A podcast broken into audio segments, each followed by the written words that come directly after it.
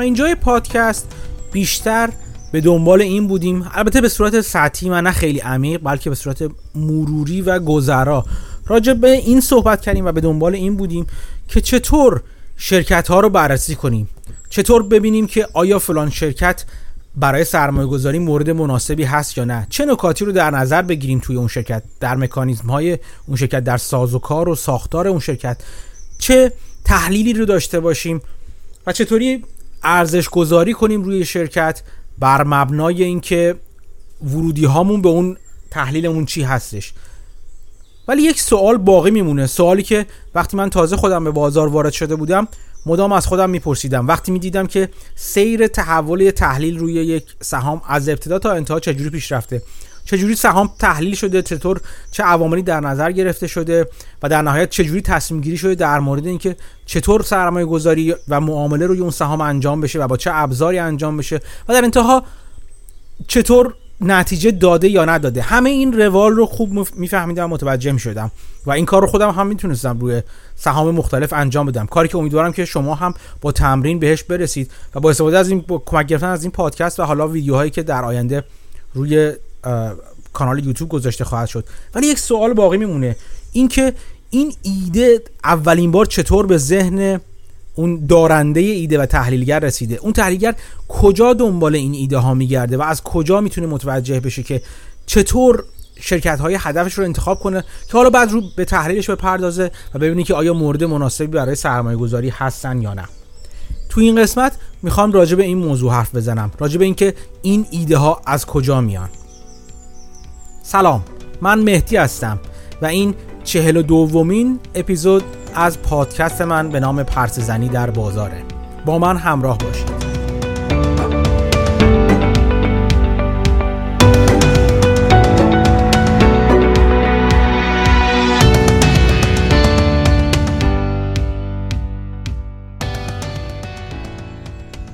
برای جواب دادن به این سوال که ایده ها از کجا میان به نظرم بهتره که از اینجا شروع کنیم که با خودمون فکر کنیم دنبال چی میگردیم. منظورم از این دنبال چی میگردیم چیه؟ یعنی که دنبال چه جور شرکتی قراره بگردیم؟ دنبال شرکتی میگردیم که آیا رو به رشد آیا ارزش گذاریش با قیمت گذاریش متفاوت هست؟ یعنی ارزشی که داره از قیمتی که داره بالاتر هستش. دنبال شرکتی میگردیم که بدهی نداره. دنبال شرکتی میگردیم که خوب داره اداره میشه خوب داره سود دهی می‌کنه. دنبال چی میگردیم؟ این سوال می‌تونه نقطه شروع بسیار مناسبی باشه برای اینکه در واقع به اینجا برسیم که ایده ها از کجا میان یا به اینجا برسیم که ایده هامون رو از کجا بیاریم. پاسخ دادن به این سوال توی بورس آمریکای شمالی اروپا و جاهای دیگه دنیا اغلب تا حالا به ایران هم می‌رسم با استفاده از ابزارهایی انجام میشه که بهش میگن اسکرین یا فیلتر یا قربال. یه جور قربالگری روی شرکت های مختلف انجام میدیم. فکر می‌کنم که تا حدی تو ایران هم چون این قربالگرهایی وجود داره و میشه ازشون استفاده کرد برای اینکه ایده های خوب سرمایه گذاری بگیریم. ولی بیم ببینیم که این قربالگری ها چجوری انجام میشه.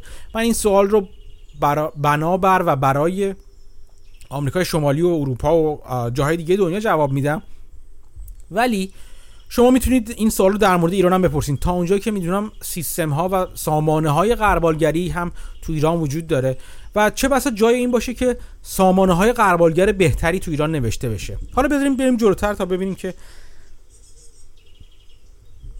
منظور من از این سامانه های قربالگر چی هستش. ببینید مثلا یکی از راه های سنتی که مثلا و نه چندان مناسب باید بگم برای قربالگری و قربال کردن شرکت ها و سهام مختلف استفاده میشه استفاده از نسبت ها یا ratio های مختلف هست یا همون multiplier ها که بارها در موردشون صحبت کردیم. منظورم از multiplier ها یا این ratio ها چیا هست؟ همون چیزی که مثلا بهش نسبت P به E میگیم نسبت قیمت به سود سهام میگیم. یا نسبت های مشابهی که براش وجود دارن. یعنی چی؟ مثلا میگن که ما من دنبال شرکتی میگردم که P به E پایین تری داره. چرا؟ دلیلم چیه دلیلم که در طول تاریخ مثلا به من نشون داره میده که در اون لحظه از زمان به نظر می‌رسه که شرکت شرکت ارزون تری می‌تونه باشه. البته این رو هم تو پرانتز یادآوری می‌کنم.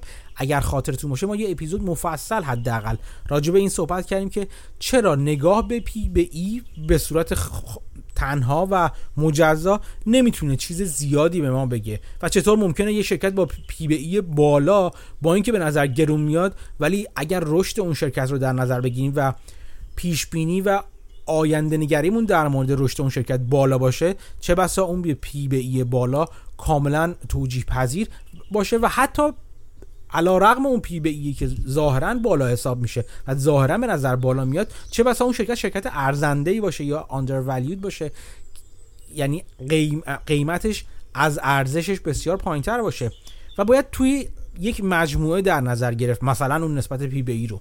مثلا نسبت های مختلف دیگه هم وجود دارن که همین روال در موردشون برقراره. نسبت های مثلا مثل P به B یا price به book value نسبت قیمت به ارزش دفتری یک. سهام.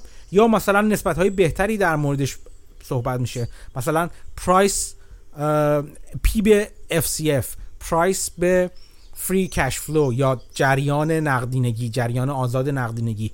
price به sales P به S خیلی معروف هستش که نسبت قیمت به فروش شرکت یا revenue یا درآمد ناخالص شرکت هست.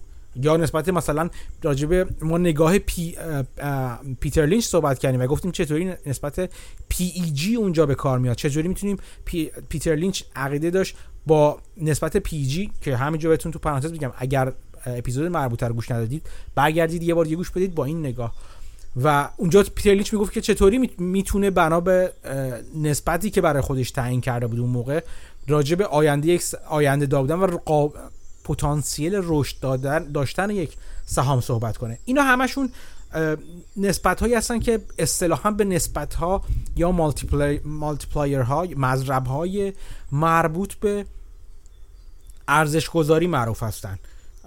کل اینها. و نسبت های خیلی زیادتری می‌تونن باشن. نسبت های بهتر که به نظر من بهتر عمل می‌کنن این روزا نسبتی هستن که از enterprise value میان. یعنی مثلا میگن که EV به FCF شون چی هست؟ یعنی چی؟ یعنی enterprise value به free cash flow enterprise value چی enterprise value اون قیمتی هست که اگه شما بخواید در یک لحظه کل شرکت رو بخرید اونقدر باید بپردازید. و این متفاوت هستش با market cap چون market cap رو وقتی حساب می‌کنیم در واقع تعداد سهام یه شرکت رو ضرب در قیمت هر سهمش می‌کنیم و این میشه در واقع اون سهم. ولی enterprise value چیزی عمیقتر از این و میاد بدهی اون شرکت رو هم در نظر می‌گیره. منظور چیه؟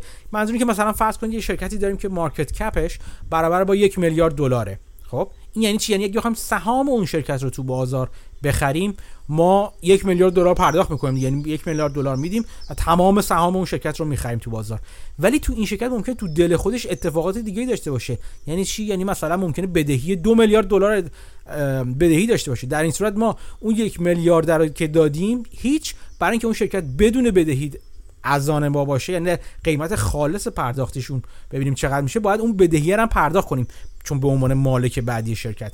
اینه که میام میگن که تو محاسبه enterprise value یا ارزش شرکت ارزش شرکتی شرکت حالا نمی‌دونم فارسیشو چی ترجمه کردن اگر ترجمهش کردن میان اولین کاری که می‌کنن که به market cap شرکت یا به ارزش کل سهام شرکت در بازار میان بدهیش رو اضافه می‌کنن. یعنی میگن خیلی خوب این شرکت یه میلیاردی که صحبتش کردیم یک میلیارد برای سهامش میدم ولی دو میلیارد هم باید بدم که از زیر بدهی بکشمش بیرون. اون اتفاق چندان جالبی نیست دیگه. در واقع enterprise ش enterprise value شرکت یا ارزش شرکتی شرکت برابر با 3 میلیارد دلار بوده اینجا.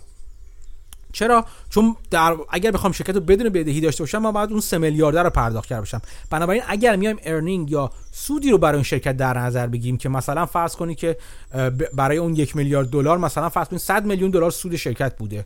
خب این P به E ش رو همینجوری حساب کنیم حالت عادی. به نظر میاد که بله این P به E ش هستش 10 یک میلیارد تقسیم بر 100 میلیون دلار میشه 10 ولی در واقع ما می‌بینیم این 100 میلیون دلار پشتوانه این 100 میلیون دلاری که الان به عنوان سود داشته شرکت برای خودش ثبت کرده دو میلیارد دیگه هم بوده که بابت بدهیش بوده.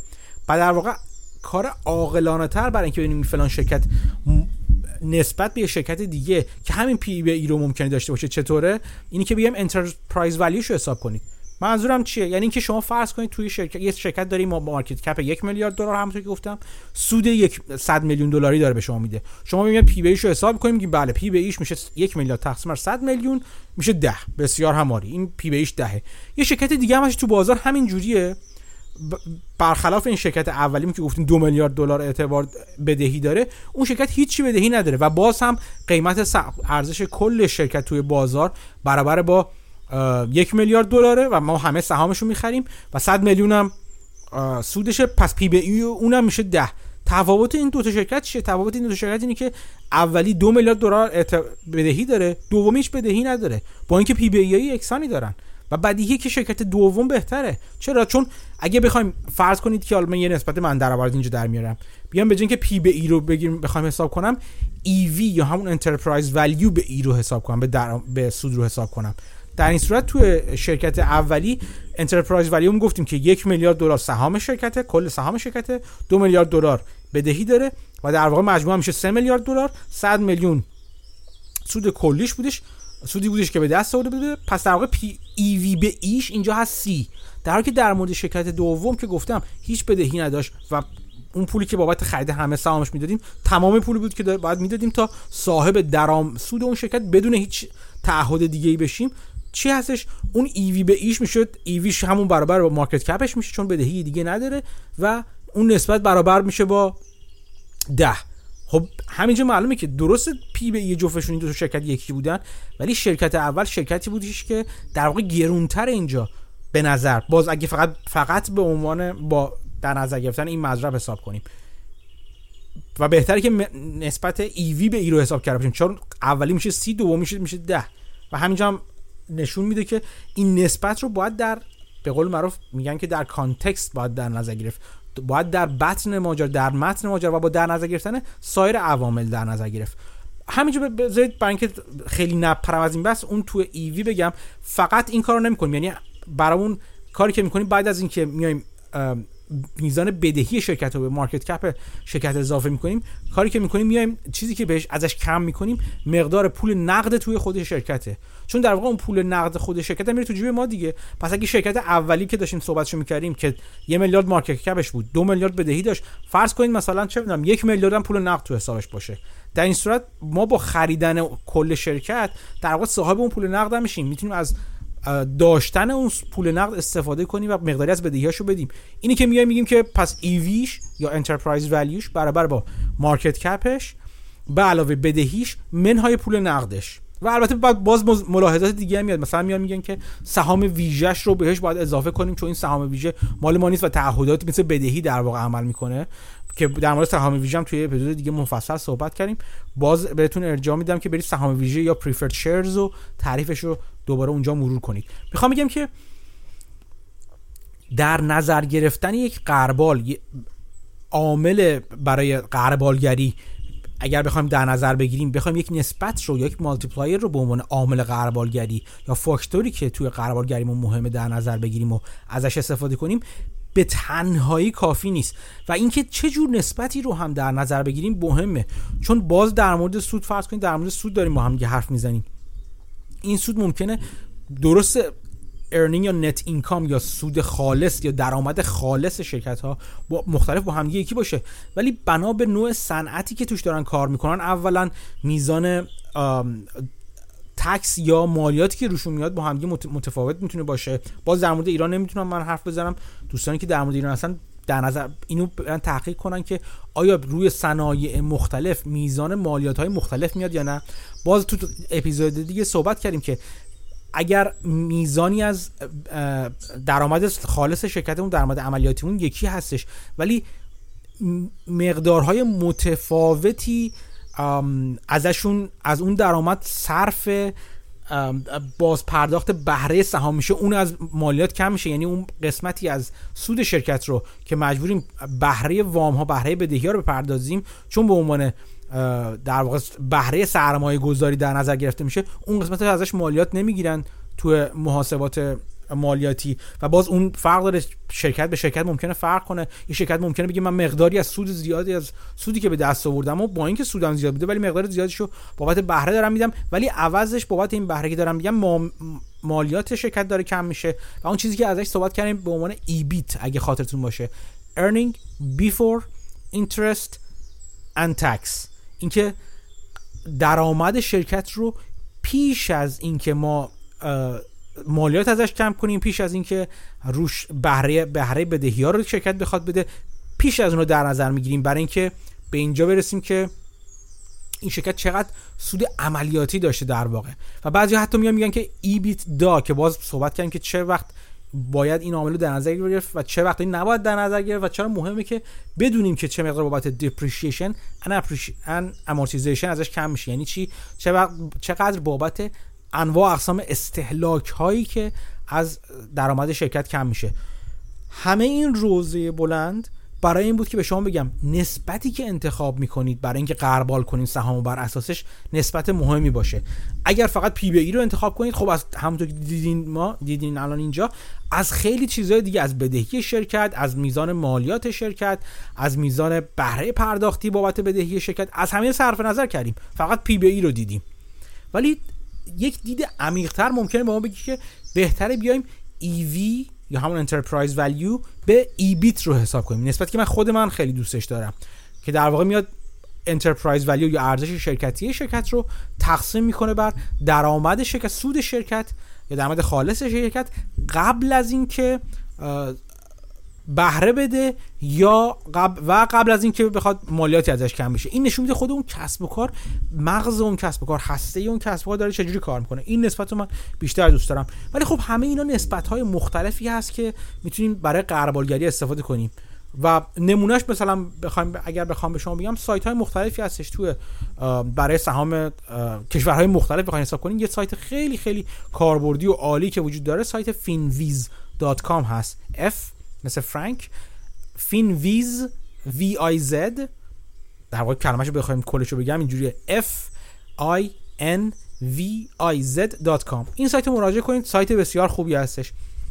به نظرم جا داره اگر دوستانی که ایران هستن و دستی بر آتش دارن یا می‌تونن خودشون چنین قربالگری یا با استفاده از سایت کدال یا سایت های دیگه بنویسن اگر وجود نداره ایده بسیار خوبی می‌تونه باشه که خدماتی و اصلا یک کسب و کار بر اساس همچین قربالگری هایی در ساخته بشه.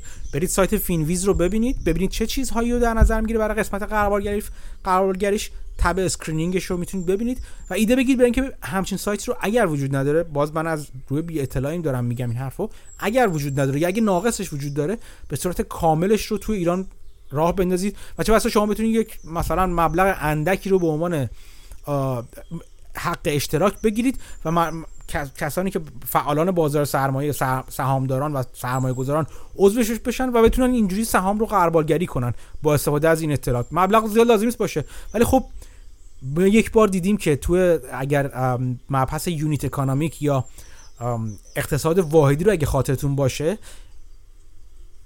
هزینه افزودن مشتری به همچین چیزایی بسیار کمه. و در واقع درآمدی که بابت مشتری ها اضافه میشه و درآمد جاری که بابت اشتراک و آبونمان مشتری ها اضافه میشه مشتری که از همچین سرویس استفاده می‌کنن می‌تونه خیلی جذاب باشه و اصلا حول همین ایده میشه یک کسب و کار رو راه انداخت.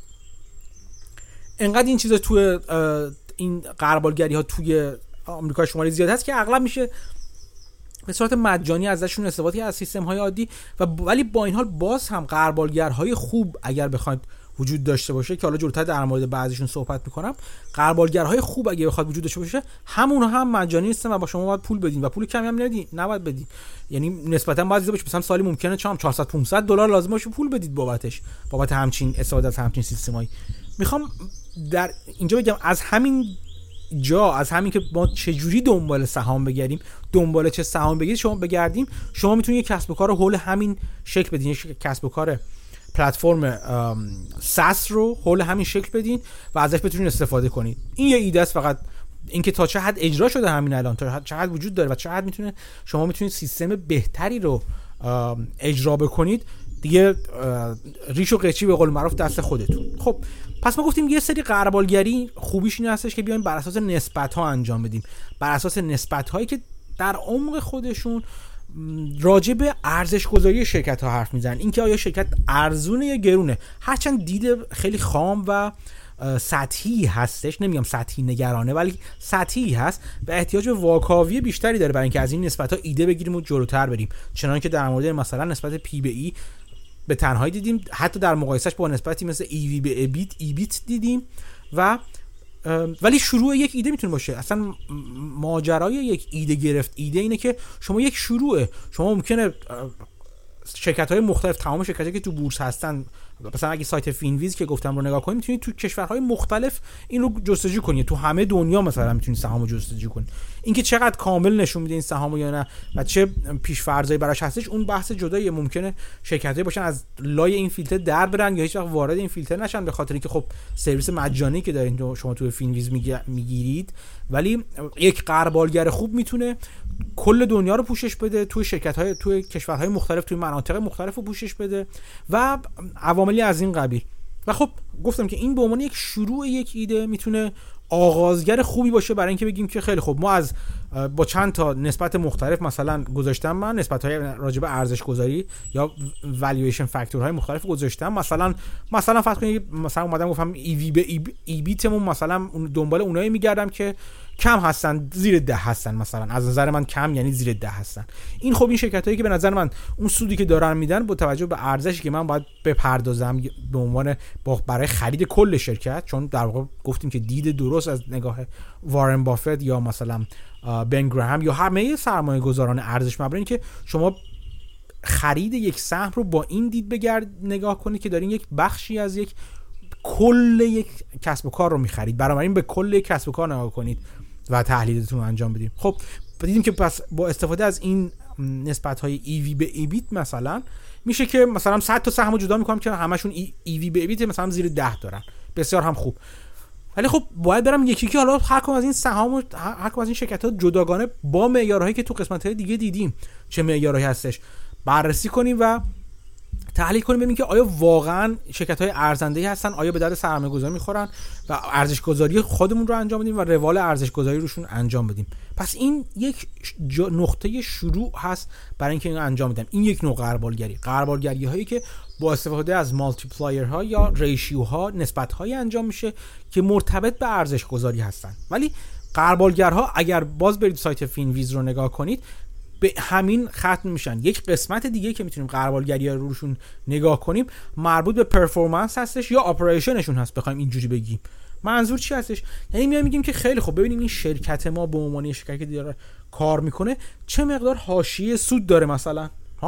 مثلا میایم که ما دنبال شرکتی میگیم که حاشیه سود بازم حاشیه سود چند جور حاشیه سود داریم. حاشیه سود ناخالص داریم حاشیه سود خالص داریم حاشیه سود عملیاتی داریم. حالا که هر از اینا تعریفشو شاید زمانی بشینم مفصل راجع به نکات مهمشون حرف بزنم. ولی فرض کنین حاشیه سود عملیاتیشون رو دارین در نظر می‌گیریم مثلا میگیم که می‌خوام این شرکت چقدر حاشیه سود عملیاتی داره؟ چقدر از سودش چقدر در واقع درآمدش تبدیل به فروشش یا درآمد ناخالصش تبدیل به سود خالص عملیاتی میشه. یعنی قبل از اینکه درآمدی حاصل از فروش مثلا فلان داراییاشو انجام بده یا مثلا کار عجیب غریب انجام بده این که فقط خود شرکت به عنوان کسب و کار یه ماشین کسب و کار یه ماشین تولید پول در نظر بگیریمش چجوری این شرکت بخش عملیاتیش نه بخش فایننسی و مالی و ایناش بخش عملیاتیش از فروش محصولاتش فقط منظورم اینه چقدر از درآمدش ناشی از فروش محصولاتش تبدیل به سود میشه. این سود عملیاتی رو در نظر می‌گیریم و شرکت ها رو بر اساس این مرتب می‌کنیم. و حالا ممکنه توی قربالگری میگیم که مثلا من حداقل 10 درصد یا 15 درصد یا به صنعتی که خودتون توش دارین نگاه می‌کنین بستگی داره شرکت ها رو مرتب می‌کنن و یا قربالشون می‌کنم یا سورتشون می‌کنم یا مرتبشون می‌کنم بر اساس این نسبت. و میرم سراغ اونایی که سود بهتری میدن یا حاشیه سود بهتری دارن. این این هم یه راه یعنی بیایم روی نسبت های عملیاتی صحبت کنیم. نسبت هایی که مثل این که مثلا چقدر داره شرکت ما حاشیه سودش چقدر هست. چقدر داره این این حاشیه سود رو در طول زمان افزایش داده. چقدر سود رو افزایش داده؟ با چه نسبتی رشد داده داده؟ یا EPS یا earning per share اگه در نظر بگیرین یا اصلا بیاین کلیتر نگاه کنین. ببینید شرکت ما داره درآمد خودش رو یا سود خودش رو با چه نسبتی در طول مثلا پنج سال گذشته رشد داده؟ آیا یک درصد رشد داده؟ آیا این سود داره کمتر میشه؟ آیا داره بیشتر میشه؟ یا مثلا مثال ها و نمونه ها و نسبت های از این قبیل. یک چیز رو اینجا باید خاطرتون باشه که بعد نیست بگم و یک بار هم راجع به بهش اشاره کردم و اونم نگاه کردن به دو تا نکته است. یک اینکه شما دارین تو چه صنعتی دارین شرکت رو بررسی می‌کنید. منظورم چیه؟ یعنی که ممکنه وقتی می‌بینید مثلا یه شرکت ریتیل یا خورده فروشی در نظر می‌گیرید و بررسی می‌کنید حاشیه سود یک شرکت خورده فروشی بسیار متفاوت از حاشیه سود مثلا فرض کنید شرکت تولید نرم افزار یا متفاوت از یه شرکت مسافرتی یا هواپیمایی. اینا متفاوتن با هم دیگه. این به این معنیه که باید هر شرکت رو اگه بخوایم مقایسش کنیم هر شرکت رو اگر می‌خوایم نگاه کنیم باید در بطن اون صنعتی که توش فعال هست نگاه کنیم. نگاه نکنیم بگیم مثلا حاشیه سود یه شرکت خورده فروشی مثلا مثلا میگم. این الان کاملا تصادفیه. مثلا چهار درصد هست. با مثلا یه شرکت نرم افزار که حاشیه سودش مثلا 25 درصد هستش بگیم پس نرم افزار بهتره لزوما. نه اصلا اینطور نیست. شما باید ببینید شرکت خورده فروشی ما در بین همه خورده فروشی دیگه که مثلا دو درصد حاشیه سودشونه این چطوری رسونده به 4 درصد؟ این کار خوبی داره می‌کنه. نشون داره داره میده ظاهرا ممکنه که داره بهتر عمل می‌کنه.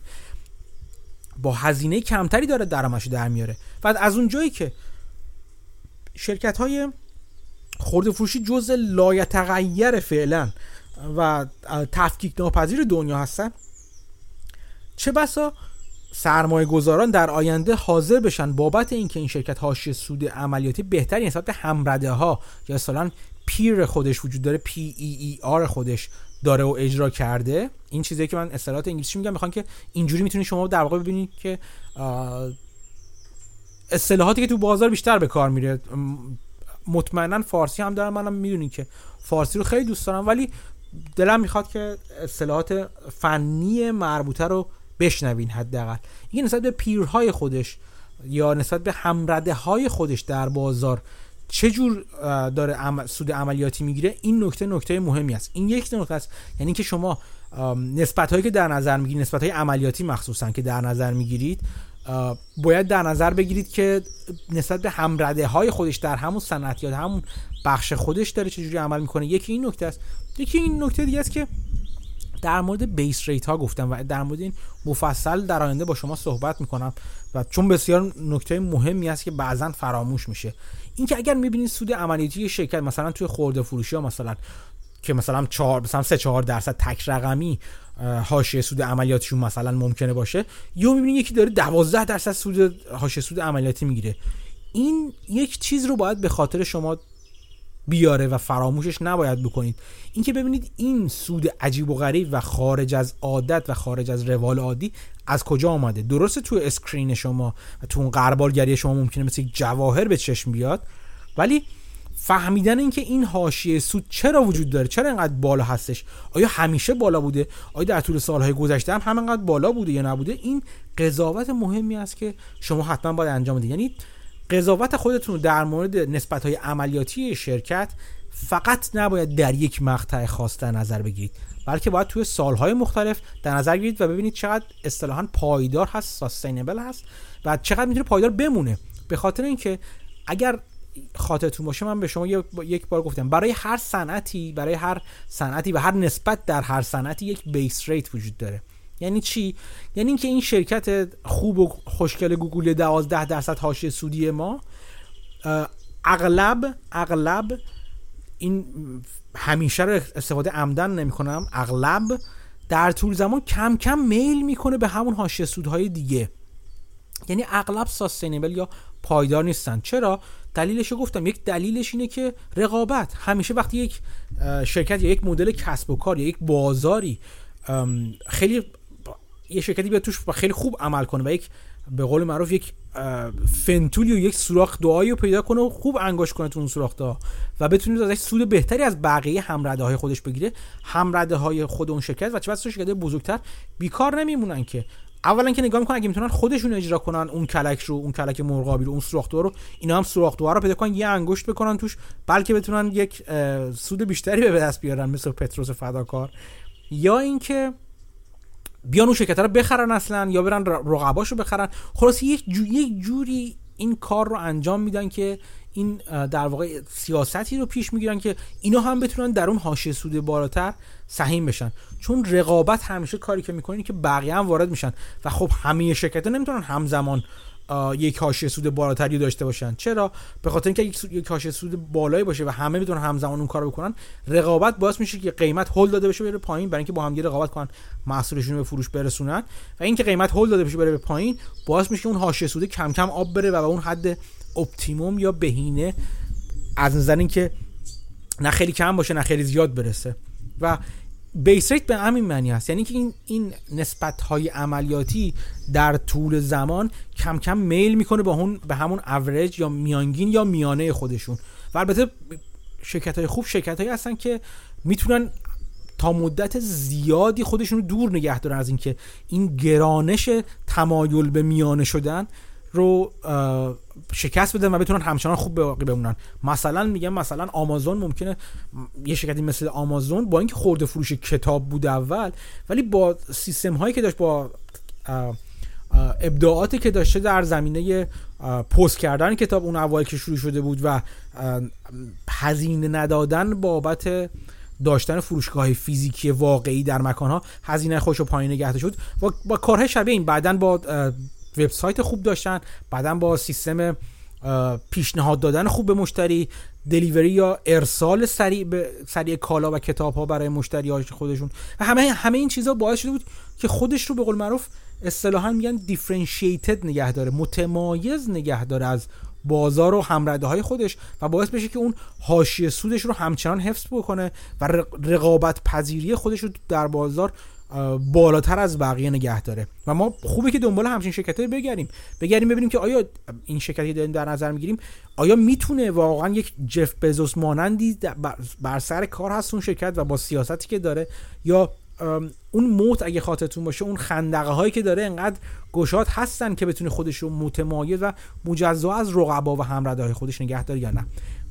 ولی در کل باید بدونیم که یک کسب و کار عادی تمایل به این داره که کم کم وارد بقیه گله بشه. یعنی اینجوری نیست که شما ببینید یک گوسفند سیاهی خارج از گله وایساده و خیلی بر خودش میپره و میچره. این کم کم مجبور بیاد تو گله یا بقیه مجبورش می‌کنن بیاد تو گله یا برای حفاظت از خودش میاد تو گله. به روش های مختلف این کم کم میاد توی گله دوباره برمیگرده پیش بقیه. این reversion to the mean یا تمایل بازگشت به میانه در مورد base rate ها و در مورد نسبت های عملیاتی وجود داره.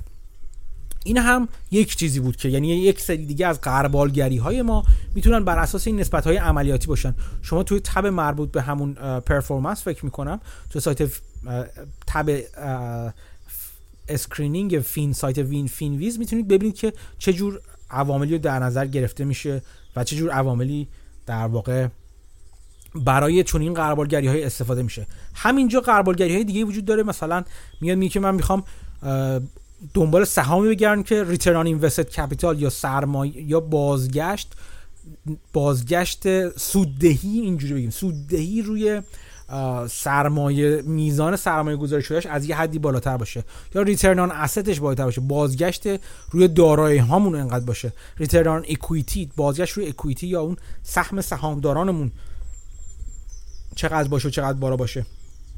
همه اینا میره توی بخش قربالگری های عملیاتی. اینا نسبت های مهمی هستن که دیده میشن. یک سری دیگه از نسبت هایی که می‌تونیم در نظر بگیریم نسبت های راجب سلامت خود اون کسب و کار هست.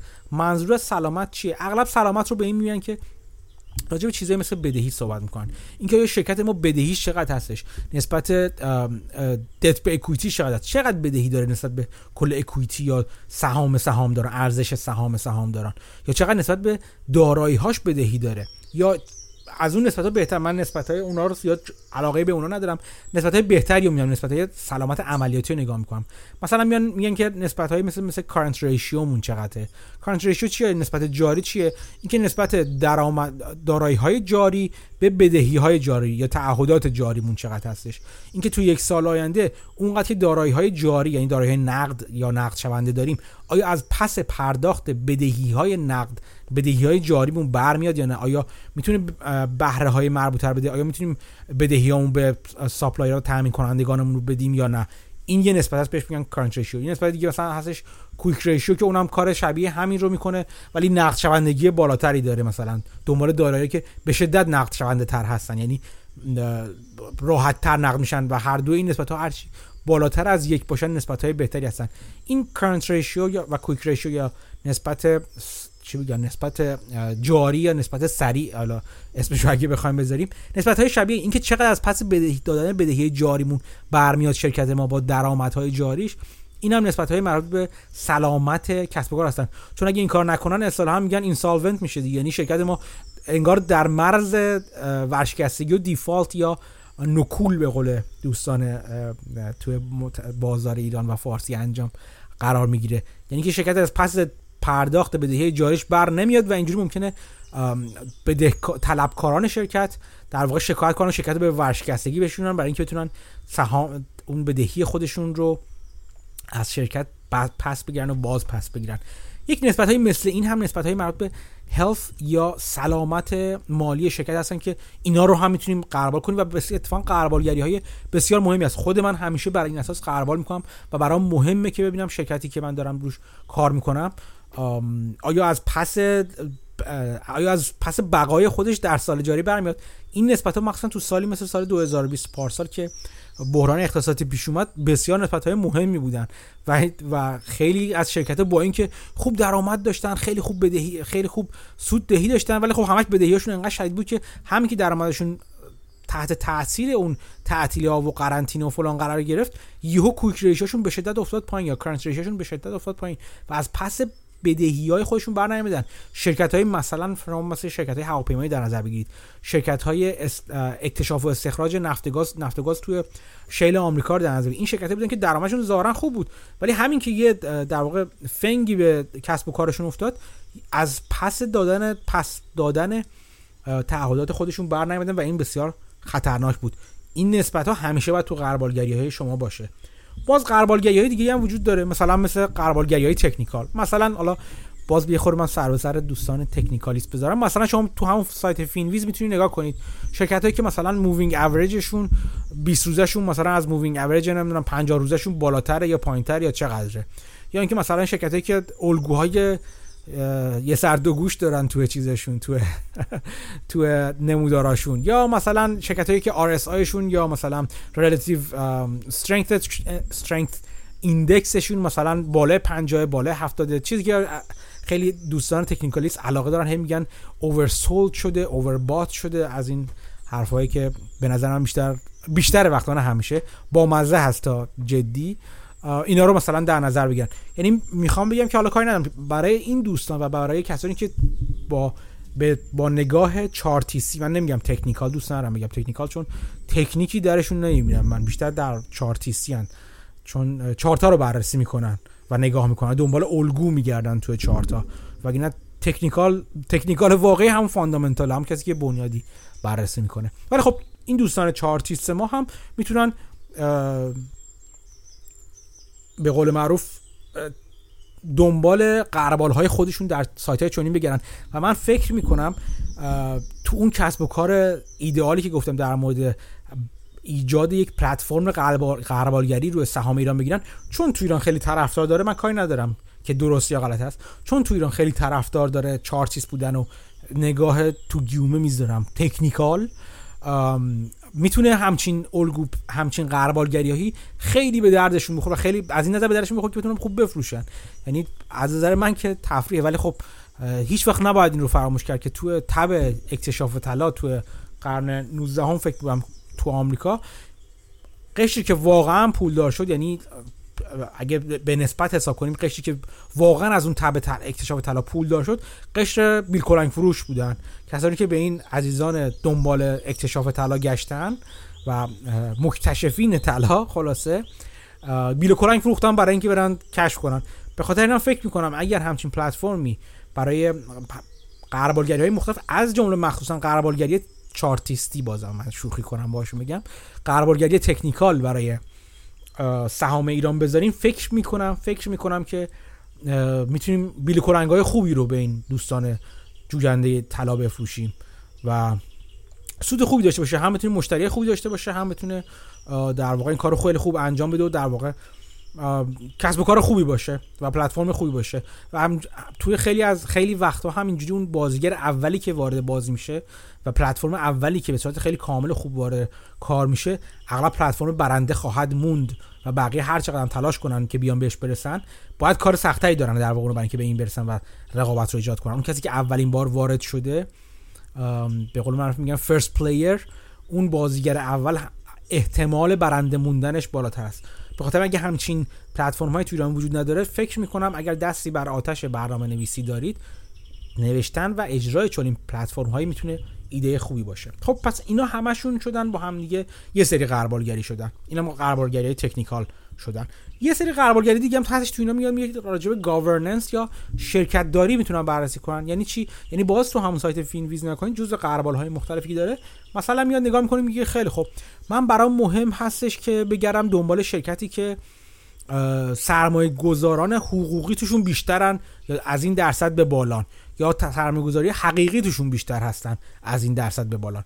به دلایل مختلف به این دلیل که مثلا میگه که اگه شرکتی من دنبال شرکت کمیابتری کم شناخته شده تری میگردم فعلا و به نظر میاد این شرکت با اینکه خیلی عملکرد خوب و فلان و فلان و فلانی داره هنوز قیمت پیدا نشدن و کشف نشدنش یا مورد تحلیل قرار نگرفتنش به دلیل سایز کوچیکترش توسط سهامداران حقوقی باعث شده که قیمتش زیاد بالا نره. ولی اگه من اینو زودتر بتونم بخرم و پیداش کنم و سهامشو بخرم به این دلیل که کم کم داره رشد می‌کنه بزرگ میشه و رشد خوبی هم داره. فکر می‌کنم در مثلا دو سال آینده سه سال آینده حقوقی ها هم نگاهشون به این شرکت جلب میشه و وقتی institutional ها یا حقوقی ها به قول معروف میان سهام شرکت رو بخرن اون وقت که می‌بینید که شرکت سودش چه... یعنی قیمت سهامش چجوری رشد می‌کنه. چون اونا دیگه 10 تا 15 تا 10 تا 10000 تا 15000 سهم نمی‌خرن. می‌خرن. و وقتی خوب بخرن نشون میده که قیمتش بالا خواهد رفت. یعنی می‌خوام بگم گاورننسی از این قبیل شرکت داری های از این قبیل هم قربالگری های خودش رو داره و می‌تونه مفید باشه. کاملا می‌تونه مفید باشه. من خودم بارها و بارها استفاده کردم ازش و استفاده خوبی هم کردم ازش. این تو ایران هم به نظر من کاملا چون این غربالگری هایی می‌تونه راهگشا باشه. یکی دیگه از چیزی که تو توی خارج از ایران تو بازار آمریکا شمالی مخصوصا هست. نمی‌دونم تو ایران تا چقدر بشه اجراش کرد با توجه به اینکه شفافیت کامل اطلاعات وجود نداره. اینی که بیایم ببینیم مثلا inside ratio inside insider owning ratio چقدره. یعنی چی؟ یعنی چقدر از داخلی های خود شرکت سهامدار خود شرکت هستن. به چه معنی هستش این داخلی خود شرکت؟ یعنی کسانی که توی هیئت مدیره هستن توی تیم اجرایی شرکت مدیر عامل و مدیر مالی و فلان و فلان هستن. اینا هر چقدر بیشتر سهام داشت باشن توی خود شرکت می‌تونه به این معنی باشه که اینا دارن از اون چیزی که آشی خودشون برای ملت میپزن خودشون می‌خورن. نشون میده کار خوبیه دیگه. شما اگه یه آشپزی ببینید که نشستش کنار بقیه غذا می‌خوره خوشحال ترین راجع به اون غذا یا اینکه بیاد برای شما غذا بپزه درست کنه بعد بره تو آشپزخونه یه چیزی دیگه برای خودش درست کرده بخوره. این همون ماجرا. چیزی که وارن بافت بارها بارها بهش گفته we always eat our own cooking ما نتیجه پخت خودمون رو می‌خوریم بخاطر اینکه وارن بافت بزرگ از بزرگترین سهامداران خود شرکت خودش هست. و این اتفاق خوبیه. من با اینکه این هم به ایلان ماسک ایراد می‌گیرم و همه ایرادها هم درست هست یعنی هیچ بحثی هم ندارم راجع بهشون. یکی از خوبیاش که یه خورده تا حدی اتفاق خوبیه و من فکر می‌کنم که اگر بلای سر سهامدارش بیاد بلای سر خودش هم میادش اینکه سهام ایلان ماسک بزرگترین سهامدار خود تسلاست و این اتفاق خوبی از نظر من. علیرغم همه اختلافاتی که با نگاه نوع نگاه ایلان ماسک و روش مدیریتی و شرکت داریش دارم. اگه یه وقتی بلای سر ایلان ماسک بیادش در مورد سهام شرکت این بلا سر خود سهام خودش هم داره میاد. و این تا حدی التیام دردهای درد که سوزش ساعتی سرمایه داران سهامداران خود شرکت خواهد بود. ولی خب در مورد مثلا کسایی مثل مثلا مثل برکشایر هاتوی در نظر این وارن بافت یا قبل از اون مثلا چه می‌دونم کسانی مثل حالا استیو جابز تو اپل یا هر هر سهامدار هر شرکت دار بزرگ خوب دیگه که داره کار می‌کنه. یا مثلا تو اوراکل رو در نظر بگیرید یا شرکت های مختلف. دونستن این که داخلی های خود شرکت هم پا به پای سهام دارن و در راستای سهامداران دیگه خود شرکت سهام دارن توی خود شرکت اتفاق خوبی می‌تونه باشه. و همینطور می‌تونید این توی خارج از ایران حداقل. می‌تونید قربالمون رو بر این مبنا بذاریم که چقدر از سهام چجوری دارن معاملات این داخلی های شرکت چجوری دارن میفروشن؟ به صورت نت فروش بوده؟ یعنی برایند خرید و فروش سهام توسط داخلی شرکت فروش بوده یا خرید؟ آیا بیشتر دارن میفروشن یا دارن می‌خرن؟ اینم نگاه خوبی همین نگاه در مورد حقوقی ها آیا حقوقی ها دارن می‌خرن یا دارن میفروشن؟ اگر حقوقی دارن زیاد می‌کنن خب این اتفاق خوبی دارن مدام زیاد میکننش تو چند سال و چند کوارتر گذشته یا چند سال چند ماه گذشته چند سال گذشته این نشون میده که این شرکت داره کم کم شناخته میشه توسط خارجی ها و اینا چیزایی که می‌تونیم غربالگری های از این از این قبیل رو که مربوط به governance یا قر... یا شرکت داری شرکت هستن رو هم در نظر بگیریم و به مجموعه غربالگری های خودمون اضافه کنیم. اینا مجموعه انواع اقسام screen ها یا غربالگری هایی بودن که می‌تونه برای ما همه ما ایده بخش باشه. یعنی میایم میایم توی این اسکرین ما شرط می‌ذاریم میگیم مثلا میگیم من دنبال شرکتی میگردم که سود عملیاتیش مثلا اینجوری رشد کرده باشه. مثلا دنبالش کردن حاشیه سود عملیاتیش انقدر باشه یا بازگشت سرمایه سود یا سوددهی سرمایه هم مون مثلا انقدر بوده باشه.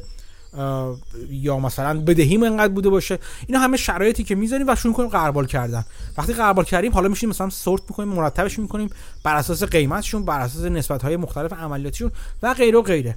این در واقع همون کاری هستش که اگر خاطرتون باشه توی اپیزود مربوط به به خدمت شما از کنم که اپیزود مربوط به فرمول جادویی جوال گرین بلت که یادم نیست اپیزود چندمه حتما برید گوش کنید اون اپیزود رو مخصوصا.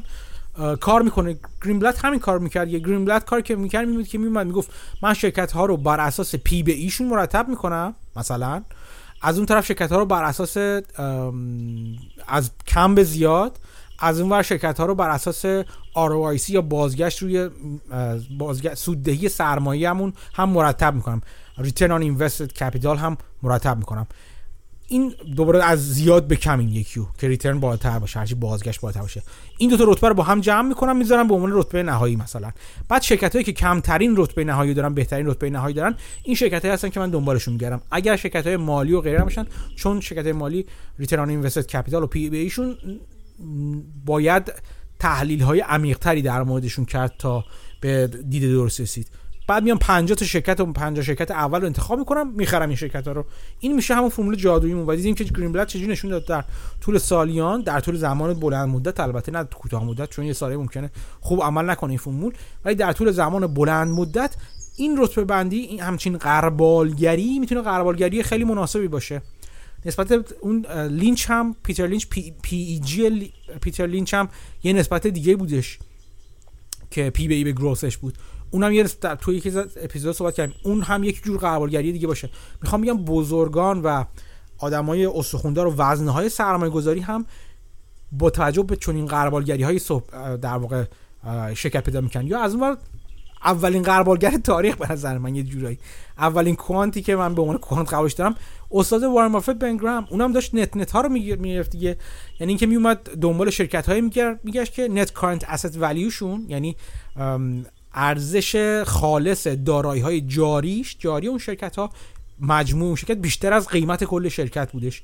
و نشون می‌داد که این در واقع قیمت شرکت حتی ارزش خود شرکت رو هم نمیپوشونه. ارزش پول پول پول نقد و نسبت نقد شونده شرکت رو هم نمیپوشونه و این شرکت های مفتی بودن. اونم میومد مثلا 100 تا 200 از این شرکت ها رو می‌خرید و مثل گرین بلت روی تعداد زیاد شرط بندی می‌کرد باشون یعنی تنوع و diversification رو می‌برد بالا و میگفتش که از اون از تو این 100 تا انتخابم تو تو این 100 تا انتخاب مثلا چه می‌دونم 50 درصدش هم جواب بدم 5 درصد دیگه صفر بشن این یکی چنان جواب خوب میدن که سوددهی بهتر از بازار هم می‌گیرم و می‌گرفت و می‌گرفت. یعنی سالهایی که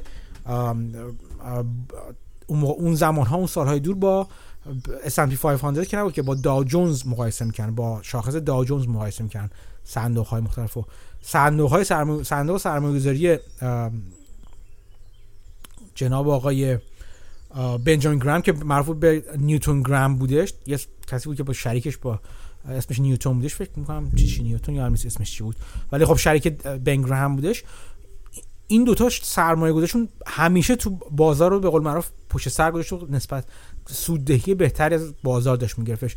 با همین روش کوانتی کوانت مانند یا کوانتیفیکیشن مانند و همین قربال ها در واقع کار خودشون رو انجام می‌داد. می‌خوام بگم که این نگاه قربالگرانه به بازار داشتن نگاه مناسبیه. تو اپیزودهای آینده من راجع به یک قربالگری بسیار مورد علاقه با شما صحبت می‌کنم که معروف است به acquires multiple یا قربالگری یا نسبت مربوط به خریدار میگن اصطلاحا. حالا من خیلی الان نمی‌خوام راجع صحبت کنم چون تو اپیزود بعدی می‌خوام راجع صحبت کنم. و به نظرم یکی از بهترین قربالگرای بازار هست که اونجا بهتون نشون میدم حتی از ماجیک فرمولا یا فرمول جادویی گرینبلت هم بهتر عمل می‌کنه. و حتی بعضا از روش هایی که چارلی مانگر هم روش در واقع نگاه می‌کنه به بازار هم بهتر عمل می‌کنه. ولی خب اینا همه قربالگری های مختلفی هست که شما می‌تونید باش ایده های خرید سهام رو به دست بیارید. یک نمونه من فقط به شما بگم یکی از تجربی یکی از تجربیات مثبت خودم راجع به قربالگری ها رو بخوام بگم.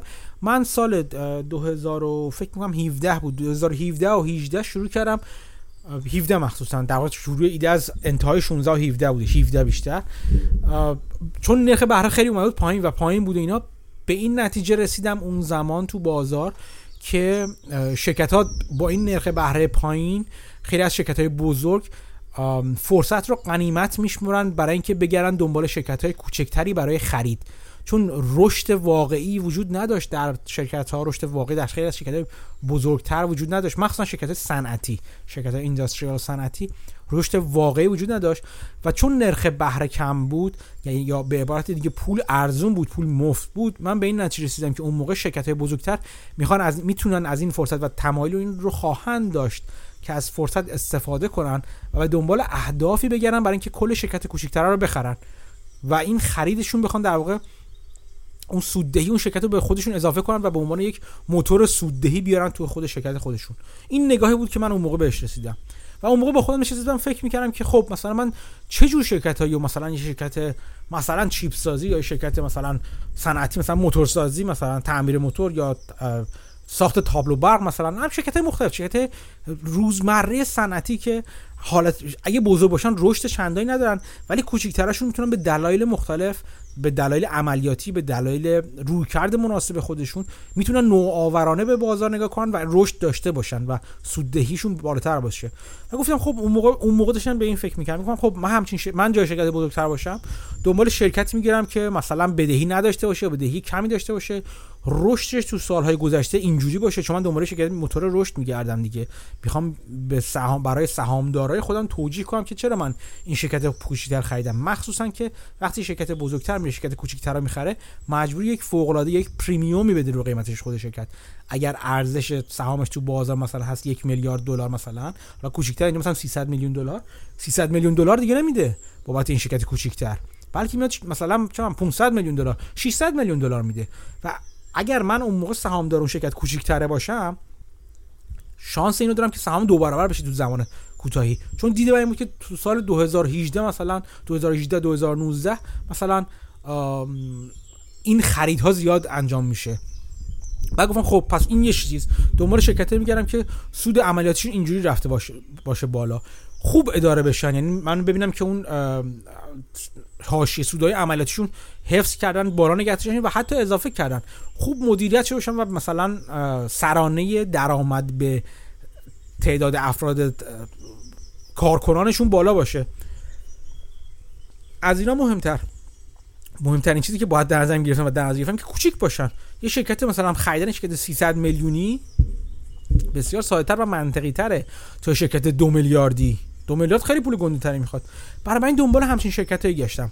اون زمان حدود سه تا چهار تا شرکت رو انتخاب کردم که هم تو پورتفولیوی خودم آوردم هم تو به کسانی که براشون در واقع مشورت میدم در انتخاب سهام اون موقع سفار بهشون مشورت دادم. سه تاشون مخصوصا خیلی روشون چیز بیشتر چیز کردم بیشتر روشون تاکید کردم روی سه تا. و خورسن چهار تا چهار تا فکر کنم. و خورسندم بگم که از چهار تا سه تاشون واقعا خریدار شدن. یعنی تو از سال 2018 تا 2020 یکیشون همین اواخر خریداری شد 2020 خریداری شد. شرکتی بودن که واقعا عمل کرد. یعنی این این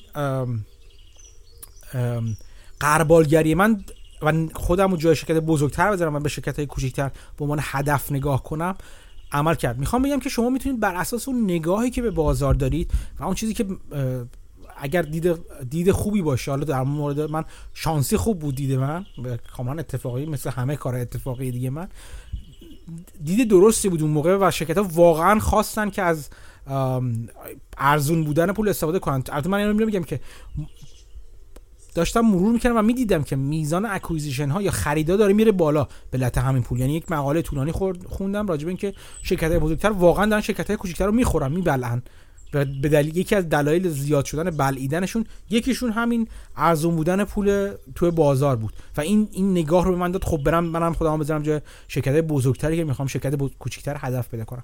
می‌خوام بگم که شما می‌تونید با نگاهی که به بازار دارین با پیش بینی که از بازار می‌کنین ترند ها و روند های مختلفی که تو بازار حس می‌کنید ببینید که چه اتفاقی میفته چه چه چه جور قربالی رو باید برای خودتون پیش بذارید تا بذارید برای اینکه بتونید در واقع سهام درستی رو انتخاب کنید و ایده درستی داشته باشید. مثلا میگن الان که شرکت هایی که الان که پول چاپ کنی فراوون شده ماشاءالله هزار ماشاءالله و تا حدود زیادی خیلی از تحلیلگرا حرف از این می‌زنن که تورم بالا خواهد رفت. اگر بتونیم لیکوید ترپ رو برطرف کنیم تورم میره بالا. این چیزی که الان نقدینگی بازار گیر افتاده توی مؤسسات مالی به دلایل مختلف این اگه برطرف بشه و اون نقدینگی واقعا واقعا جاری بشه تو بازار ممکنه اتفاقات باعث تورم شدید بشه و شدت بالا رفتن تورم می‌تونه بانک مرکزی رو اصولا قافلگیری کنه. چون بانک مرکزی آمریکا فدرال رزرو الان گفته که من هدفم رو نه اشتغال برخلاف سالهای دیگه اشتغال مثلا میذاشتم. من الان هدف چیزم رو هدف تعیین نرخ بهره می‌ذارم مثلا روی میزان تورم. و جا هم براش می‌ذارم. یعنی مثلا میگم مثل هر سال اینجوری نبود که دو درصد تورم هدف داشته باشم. اینجور که من توی توییتر به اشتراک گذاشتم صحبت های مدیر بانک مرکزی دالاس رو فکر می‌کنم به اشتراک گذاشتم. اونجا گفته بودن که ما می‌ذاریم که هدف رو می‌ذاریم که دو درصد مثل حالت عادی است ولی خیلی هول نمیشیم تا رسید به دو درصد ما تورم رو بخوایم نرخ بهره رو ببریم باره که جلوی تورم رو بگیریم. بلکه می‌ذاریم یه خورده اوورشوت کنه اصلا هم مثلا بره دو ده دو ده هم یه خورده بره بالاتر بعد جلوش می‌گیریم. و خیلی از الان دارن تحلیلگرا حرف از این می‌زنن که اگر این لیکودی ترپ یا اینکه منابع مالی که دولت تزریق کرده به بازار به, به جامعه گیر کرده توی مؤسسات مالی تا حدود زیادی. بعضی بر این عقیدن من لزوما قضاوتی الان اینجا نمی‌خوام راجعش بکنم و تحلیل کنم. میگن که این می‌تونه ناگهان وارد بازار بشه و مثلا تورم رو افسار گسیخته ببره بالا طوری که فدرال رزرو یا بانک مرکزی رو غافلگیر کنه برای بالاتر بردن بهره ها اگه بخواد اون موقع فدرال رزرو جلوشو بگیره باید بهره رو خیلی سریع ببره بالا و شدید ببره بالا و حرفای از این قبیل. اگر این اگر رو توی گیومه و به عنوان سوال بزرگ می‌ذارم اگر شما به همچین دیدی رسیدید اون وقت ممکنه به این نتیجه برسید که خب اینو من باید بذارم تو چک لیستم حداقل. یعنی شرکت هایی که بدهی دارن الان و درآمدهاشون سود همون کارنت ریشیو که داشتم می‌گفتم درآمدهاشون اگر بهره بره بالا ممکنه نتونن از پس بهرهشون بر بیاد یا خیلی لب به لبه. الان لب مرزی دارن مثلا از پس پرداخت بدهی ها و بهره ها و فلانشون مالیاتشون میرن بالا. اگر نگاه همین باشه که بایدن خواهد اومد و نرخ بهره نرخ مالیات روی شرکت رو بالا خواهد برد که این تا حدود زیادی خیلی ها بهش عقیده دارن و متفق القول متفق القول هستن تا حدود زیادی. و اینکه فرضم برای این باشه که اتفاقاتی که میفته که نرخ بهره ها هم بالا خواهد رفت ممکنه خیلی از شرکت ها که در آینده اقتصادی دو سال اخیر نتونن سوددهی خودشون رو همزمان با اینا بالا ببرن چجوری نتونن بالا ببرن؟ ممکنه که قدرت قیمت گذاری روی محصولاتشون رو اونقدر نداشته باشن. یعنی چون موت یا خندقی دور محصولاتشون ندارن نتونن قیمت محصولاتشون رو به همون راحتی ببرن بالا که داره تورم بهشون فشار میاره یا نرخ مالیات های بالاتر بهشون داره فشار میاره. و این باعث میشه که نتونن از پس تعهداتشون بر بیاد و اوضاعشون قاراشمیش و بیریخ بشه. این شرکت ها رو باید حواسم باشه تو این شرکت سرمایه‌گذاری نکنم. پس توی قربالگری ها میام اینو در نظر می‌گیرم. من از این بعد حواسم هستش که اگر مثلا کارنت ریشیو یک رو میذاشتم یا دو رو میذاشتم شاید باید کارنت ریشیو بالاتر رو در نظر بگیرم برای شرکت هامون یعنی شرکت هایی ببینم که با حاشیه امنیت بالاتری از پس تعهدات جاریشون برمیان. چرا که این تعهدات جاری بالا خواهد رفت؟ به دلیل بالاتر رفتن نرخ مالیات به دلیل بالاتر رفتن نرخ بهره و غیره و غیره. برای این می‌تونه توی قربالگری من تاثیر داشته باشه. می‌خوام بگم که چطوری شما می‌تونید با قربالگرهایی مثل این نگاه خودتون رو به, با... به بازار بیارین در قالب این قربالگری ها یا ایده های نادرست رو کم کنین و حذف کنید و به خودتون فرصت بدین که روی ایده های کمتر و درستتری رو وقت بذارین و کار کنید یا اینکه اصلا ایده های بهتری پیدا کنید. مثلا شما ممکنه دنبال بتونید این نگاه خودتون به شرکت که موت دارن رو به این صورت ترجمه کنید. خب میگیم یه شرکتی که موت دارن یا خندق های بهتری دارن در آینده قدرت قیمت گذاری بالاتری هم دارن و می‌تونن از پس تورم بر بیان چون می‌تونن قیمتشون بالاتر برن و همچنان مشتری حاضره که بابت خدماتشون پول بالاتر بده. از کجا می‌فهمم که اینا شرکت موت دارن؟ از اینجا که به صورت ساستینبل و پایدار تونستن ROIC خودشون یا Return on Invested Capital خودشون رو در طول سالیان حفظ کنن این برای من مثلا میگم مثلا میگم. این یکی از نشونه اینه که شرکت موت داره. این شرکت خندقی داره که می‌تونه قدرت قیمت گذاری خودش رو با حفظ کنه و بالا نگه داره. چون تونسته که حاشیه سود خودش رو بالا نگه داره نسبت به رقیبان خودش. اینو اضافه می‌کنم به اون قربال خودم. یا مثلا نگاه می‌کنم مثلا میگم که خیلی خوب من دنبال شرکت هایی میگردم که مثلا بدهی کمتری دارن بدهی ندارن اصلا. بیرم سراغ دیت به اکویتی ریشو شرکتی که مثلا میگم که بدهی ندارن بدهی کمتری دارن پول نقد بیشتری دارن. همه چیزهای مختلف. نگاه خودم به بازار و نگاه آینده خودم. که چه جور شرکتی فکر می‌کنم در سه چهار سال آینده در سه تا پنج سال آینده شرکت موفق تری خواهد بود رو میارم در قالب سیستم قربالگری خودم سامانه قربالگری خودم و قربال شخصی سازی شده خودم رو می‌سازم برای خودم. با از پلتفرمی که وجود داره. و تو ایران اینجا اینا خیلی می‌تونن به درد بخورن. تو ایران ممکنه یه قربال توی قربالگری که میشه چقدر از محصولاتمون رو به بازار داخلی عرضه می‌کنیم چقدر صادراتی می‌کنیم. یعنی چقدر به قیمت دلار وابسته است به قیمت نفت وابسته است و به همه چیزهای مختلف دیگه. اینا همش می‌تونه باشه. توی سی... پلتفرم قربالگری که می‌نویسن دوستان اگه نوشته نشده همین الان می‌تونه اضافه بشه یا وجود داشته باشه و ایده های سمر بخشی باشه. خب اینا همش همه اینا راجع به قربالگری بود. ولی قربالگری تنها راه در واقع به دست آوردن ایده برای ما نیستش. راه های دیگه هم وجود داره که می‌خوام تو قسمت بخش دوم همین اپیزود باش در موردش باهاتون صحبت کنم. یه استراحت کوچیک بکنیم برگردیم دوباره که راجع به اونا با هم صحبت کنیم.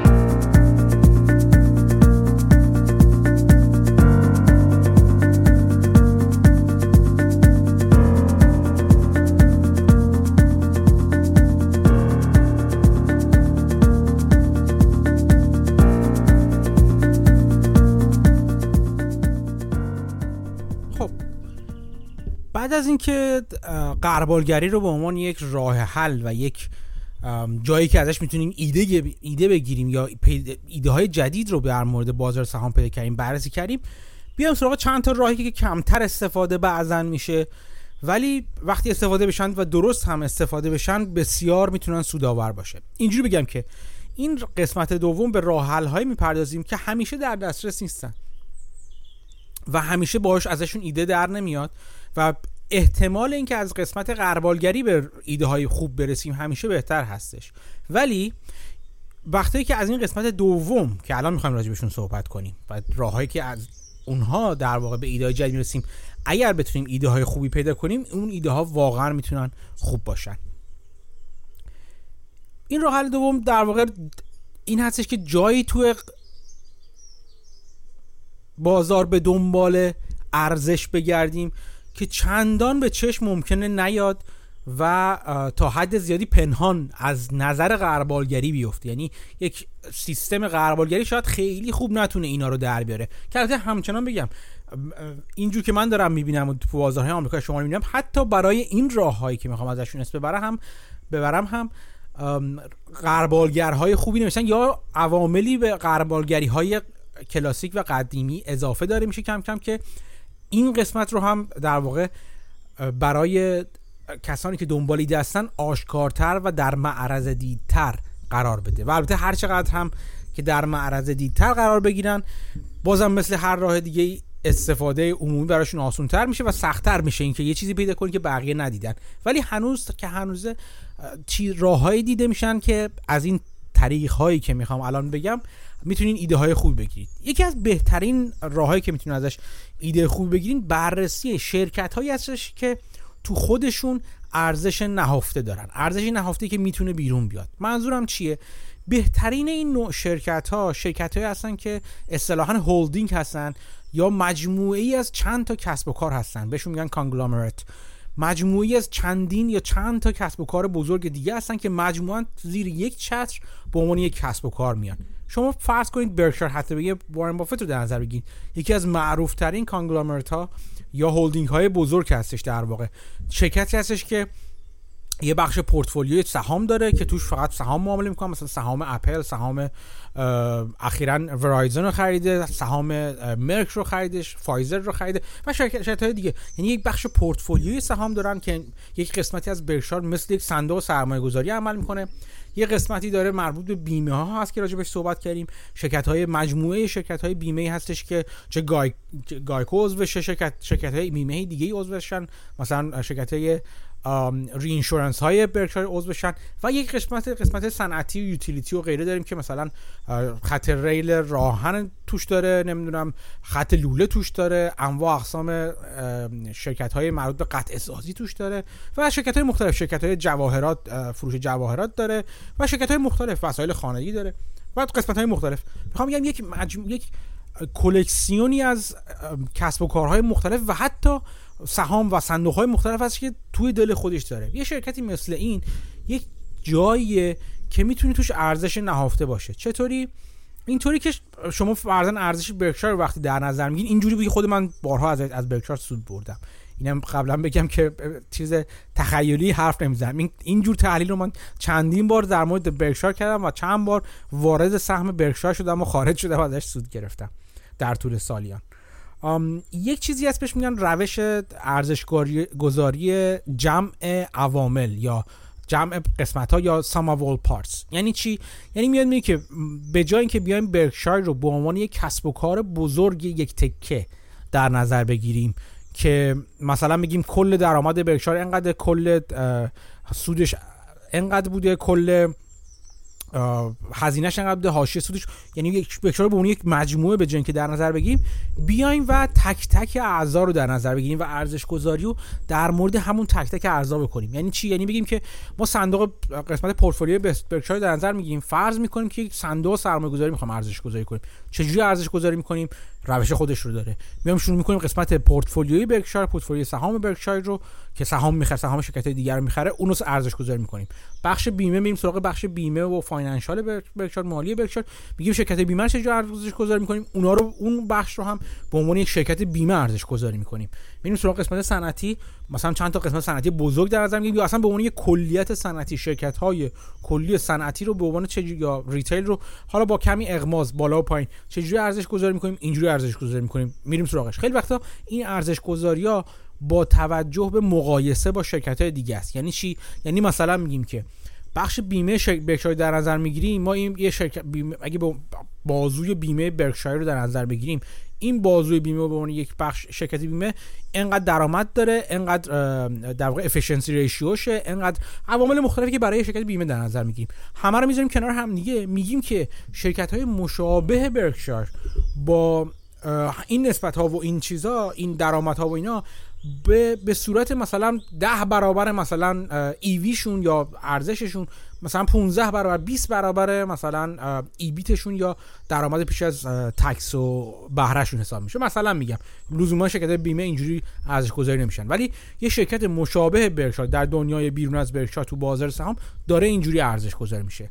پس بیایم اگه همون قوانین و همون روش ها رو در مورد بخش بیمه برکشار حساب کنیم این قسمت بیمه برکشار ارزشش انقدره. مثلا مثلا چه 200 میلیارد دلاره مثلا خب؟ بخش سهام برکشار یک صندوق رو اینجوری سرمایه گذاری می‌کنیم مثلا میگیم یک سهام شرکت صندوق سرمایه گذاری رو اینجوری ارزش می‌کنیم. ارزش این مثلا میشه 400 میلیارد دلار مثلا.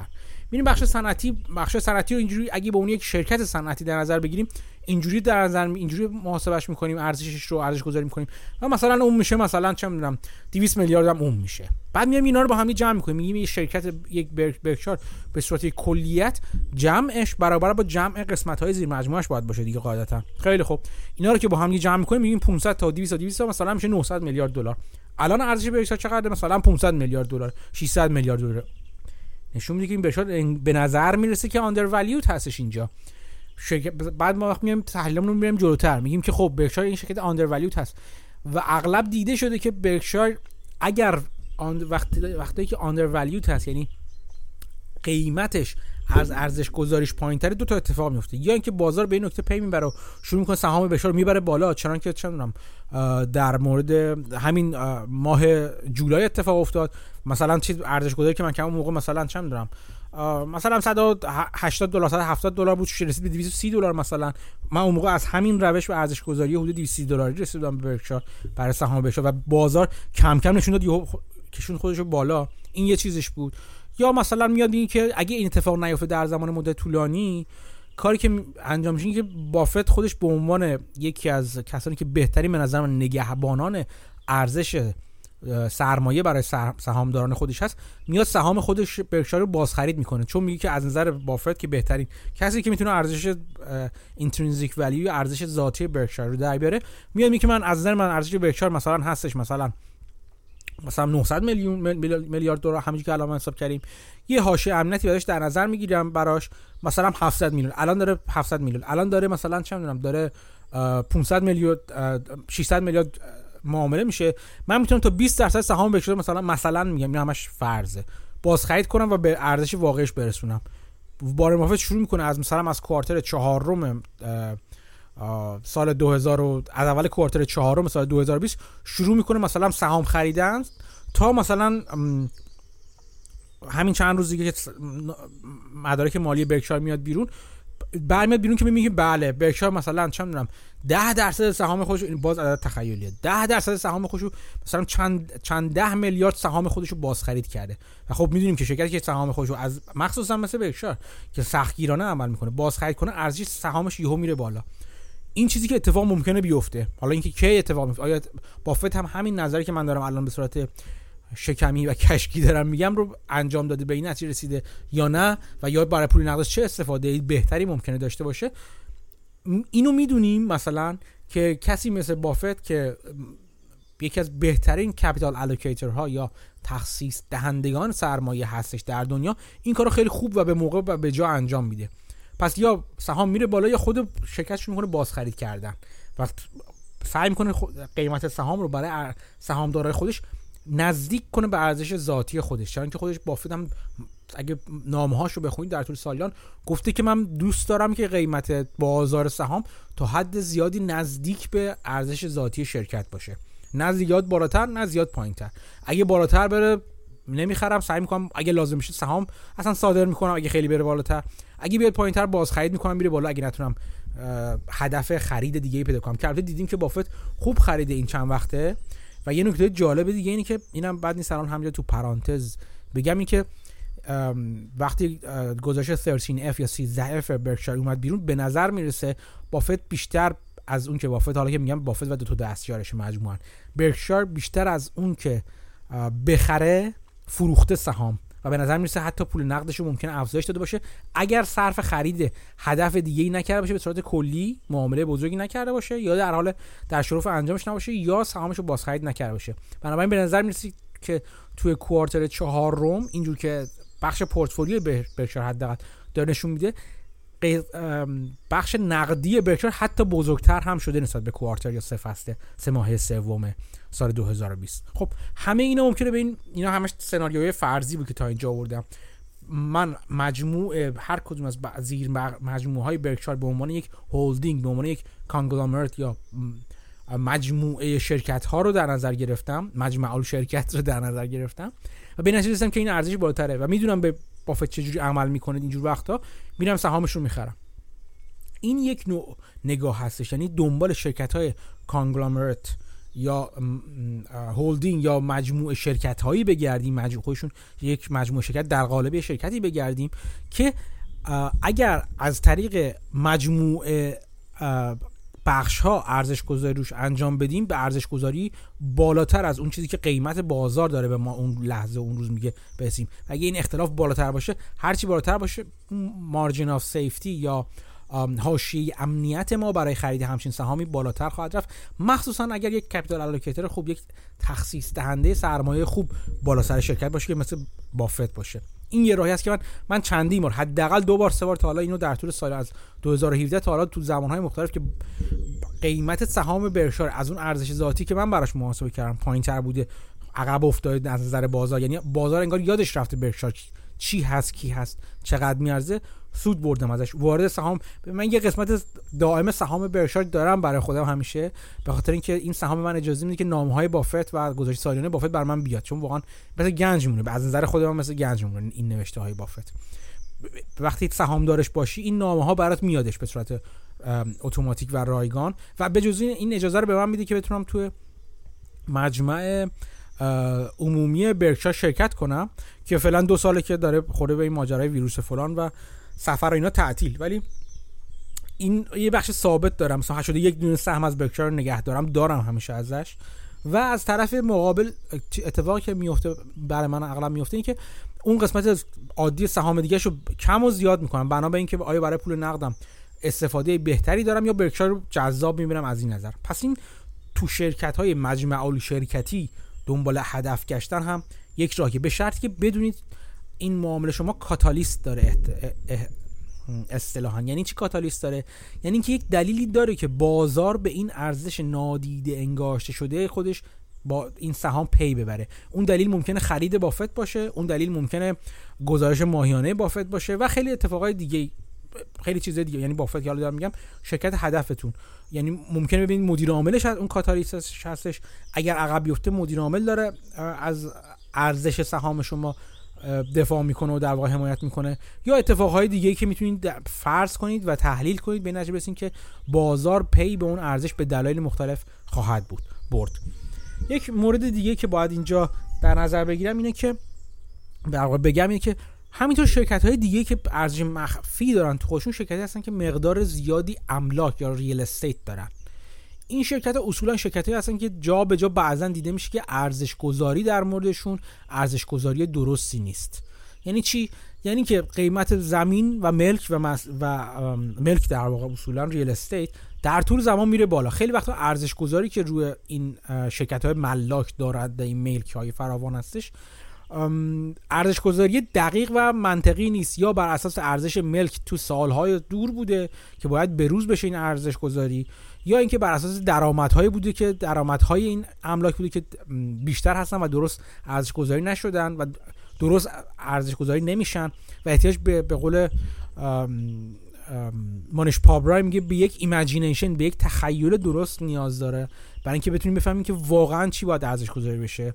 و این شرکت که خلاصه مقدار زیادی املاک دارن می‌تونن ارزش گذاری خوب بالاتری داشته باشن یا بدتر. یه شرکتی مثلا ممکنه REIT بوده باشه اصطلاحا real estate investment trust بوده باشه یعنی سودی که درآمدش بابت اجاره دادن املاک به مشتری های خودش بوده باشه و این املاک ممکنه این درآمد ممکنه پایین بوده باشه و پایین بمونن تا مدت ها مثل که دورکاری سالهای سال 2020 ممکنه باعث شده باشه ولی هنوز ارزش گذاری بالای زیادی براش در نظر گرفتن. یا تخیل میشه که ارزش گذار برمیگرده دورکاری به شدت کاهش میشه به همون روز اولش برمیگرده و این دورکاری از بین میره و قیمت ها برمیگرده. یا اینکه بدتر از اون بر ممکنه به این نتیجه باشه که اصلا دورکاری تا ابد هستش و دیگه کلا شرکت اصلا برنمیگرده که به نظر من نظر غلطیه.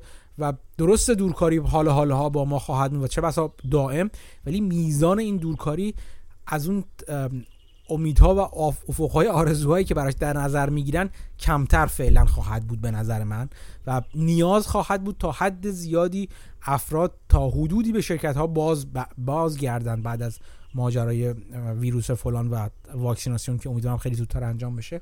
و خلاصه بازار خیلی بدبینانه در خیلی از موارد داره نگاه می‌کنه. در مورد real estate ها و املاک این اتفاق زیاده و گفتم بعضی وقتا real estate و املاک اینجوری هستش که ارزش گذاری اصلا بد شده چون ارزش گذاری بر مبنای ارزش اون املاک در سال 20 سال پیش بوده و الان اون ارزش گذاری درست انجام بشه قیمتش خیلی بالاتر است. چه چیزی اینجا کاتالیست خواهد بود؟ مثلا اینکه شرکت شروع کنه املاک بلا استفاده خودش رو فروختن. مثلا بیاد مثلا چم زمین های فلان قسمت خودش رو که سالها داشت افتاده بوده کنار استفاده ازش نمی‌شده. الان به این نتیجه می‌رسه یا با فشار سهامداران یا خود شرکت عاقل هستش. میگه من از این شرکت از اینجا استفاده نمی‌کنم. الان با بالا رفتن قیمت زمین الان وقت خوبی است که از شرشون خلاص بشن و اون موقع است که ارزش گذاری اون زمین ها بروز میشه و ممکنه یوهو جهش پیدا کنه. و همین کاتالیست های مختلفی است که ممکنه باعث بشه شرکت هایی که ملاک هستن اصطلاحا یا دارای دارایی های ملکی زیادی هستن بتونن ارزش نهفته تو خودشون داشته باشن و می‌تونین اینجاها دنبالشون بگردین یه نمونهش مثلا شرکت هایی هستن که الان مربوط به مال ها هستن. مال ها منظورم فروشگاه های جاهایی هستن که مجموعه های تجاری هستن که تو شهرها هستن و خیلی دید بدی وجود داره هم به خاطر تعطیلی کرونا هم به دلایل مختلف و اصلا دید نگاه خیلی اینجوری بهشون نگاه میشه که اصلا ممکن وحشیکست بشن خیلیشون نمونهش سهام SRG که به شدت هم افتاده بودش البته. قسمت یک قسمت زیادی از املاک مربوط به فروشگاه زنجیره سیرز که خیلی فروشگاه معروفی هستن مثل والمارت. را پدر بزرگ والمارت بودن اینا مثلا. پدر والمارت قبل از که والمارت بیاد و در واقع اینا رو هول بده از بازار کنار سیرز بودن که توی آمریکای شمالی و آمریکا مخصوصا خیلی فعالیت می‌کردن.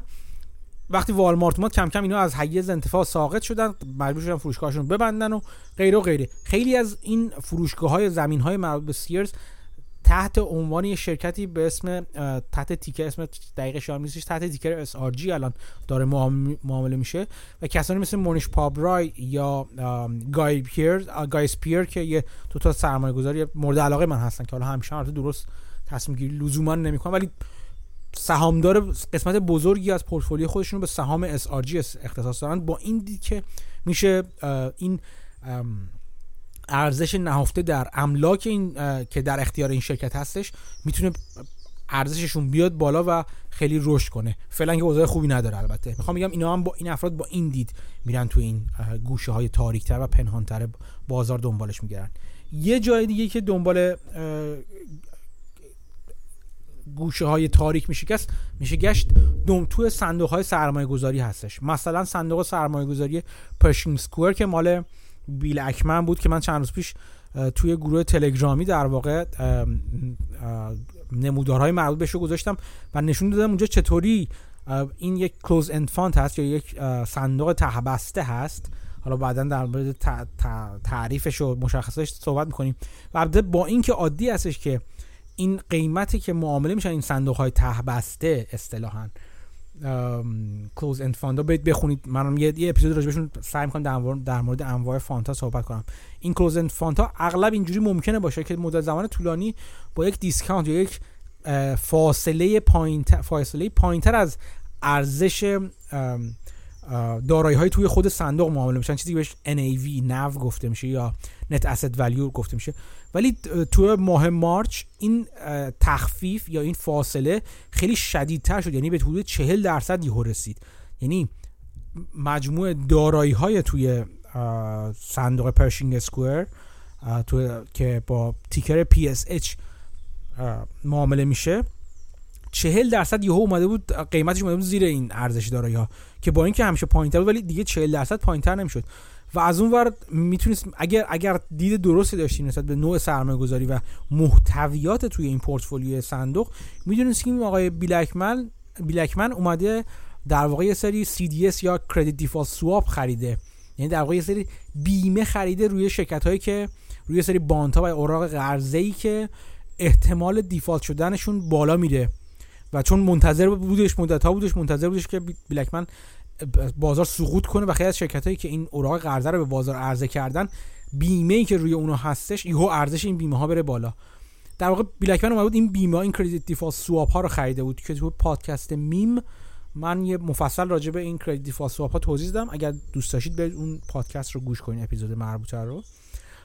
این این وقتی اتفاقی افتاد وقتی سقوط بازار توی ماه مارچ رقم خورد این CDS ها یا کردیت دیفالت سواپ های بلکمن شما فرض کنید یه سری دارایی توی خود این صندوق ته بسته شد یهو پرواز کرد. چندین برابر شد این چیزی که مثلا چیزی در حدود 27 میلیون در هزینه کرده بود برای اینا ماهیانه یا مجموعا دقیقا خاطر چون دو سه ماه بود داشتش میخریدین credit default swap ها رو.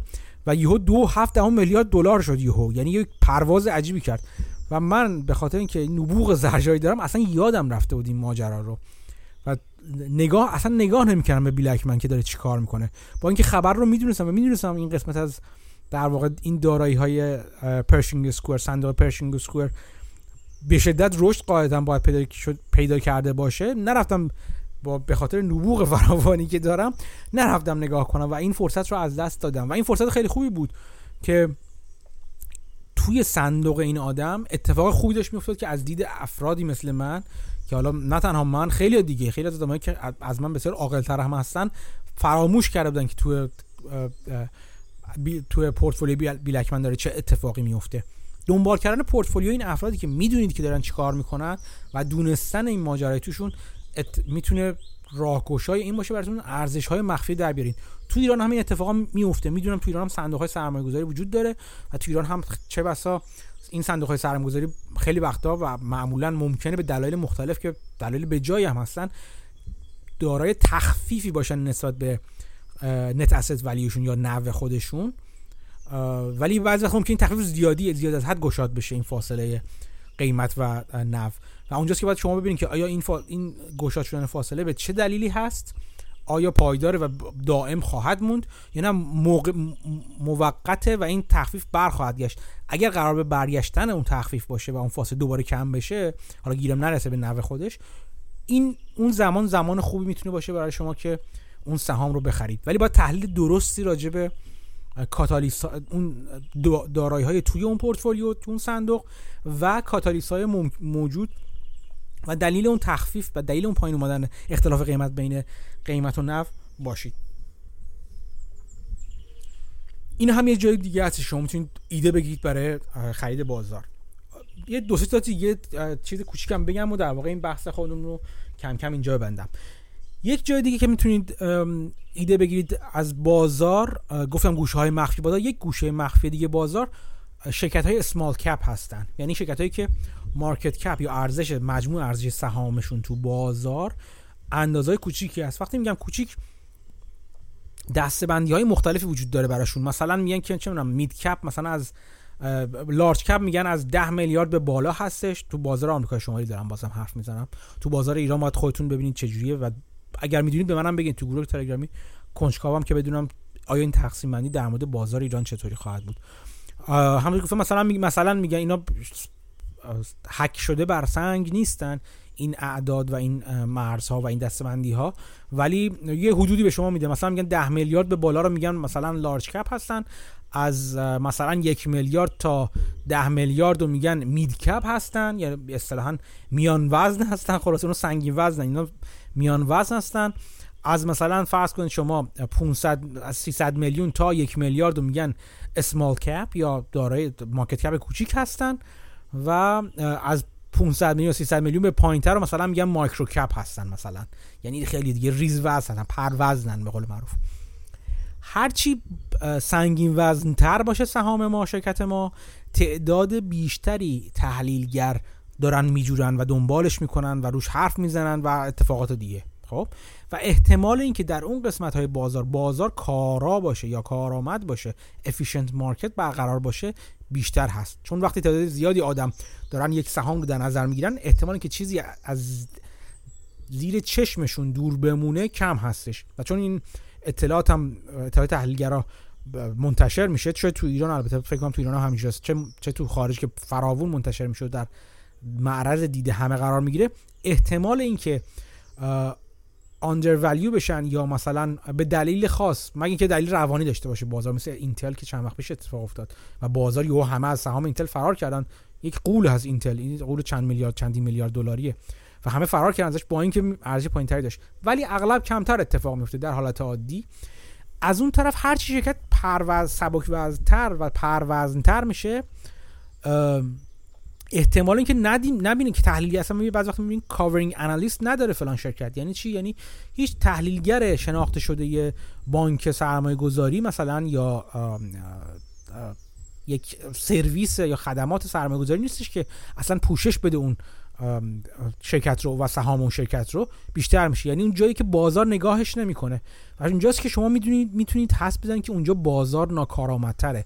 ناکارآمدتری یعنی چی؟ یعنی که ممکنه که شما فرصت های پیدا کنید که ایده های خوبی پیدا کنید اونجا ازش. ولی خطر خودش رو هم داره البته.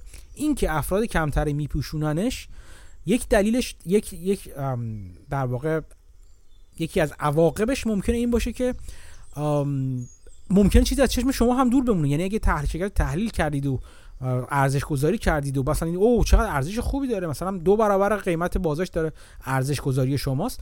ممکنه این این که کسی دیگه این کارو نکرده و در حرفی زده نمیشه ممکنه باعث بشه که شما یک گوشه پنهانی از اون شرکت رو نگاه نکرده باشید. چون هرچی آدم بیشتری بیا نگاه کنن خب بالاخره بیشتر شرکت رو میجورن دیگه.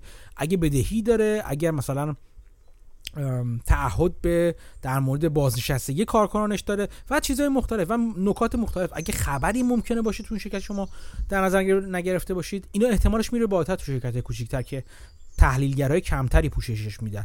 ولی خب این اگر شما مهارت کافی رو پیدا کنید ترجیحاً با گوش دارید پادکست ها البته و کلاس های آنلاین و فلان و فلان مطالعه خودتون مخصوصا توانایی رو پیدا کنید که بتونید یک سهام رو درست و جامع تحلیل کنید و همه سوراخ سنبه ها رو از لحاظ مختلف بگردید. اینجور جاها هستش که سودهای بسیار بزرگی می‌کنید. یعنی تو مایکرو کپ ها خیلی افراد هستن که اصلا تخصصشون مایکرو کپه. انقدر عمیق میشن در مورد اینکه اون شرکت مثلا 50 میلیون دلاری 100 میلیون دلاری و تحتشو در بیارن که یارو بلند میشه میره تمام چیزاشو میره میشینه کانفرنس کالاشو گوش می‌کنه میره اصلا تو با مشتری های اون شرکت حرف می‌زنه میره با سعی می‌کنه با مدیر عامل اون شرکت حرف بزنه و هزار جور روش مختلف تحقیقاتشو می‌بره بالاتر طوری که تمام سوراخ سنبه اون شرکت رو در میاره در واقع.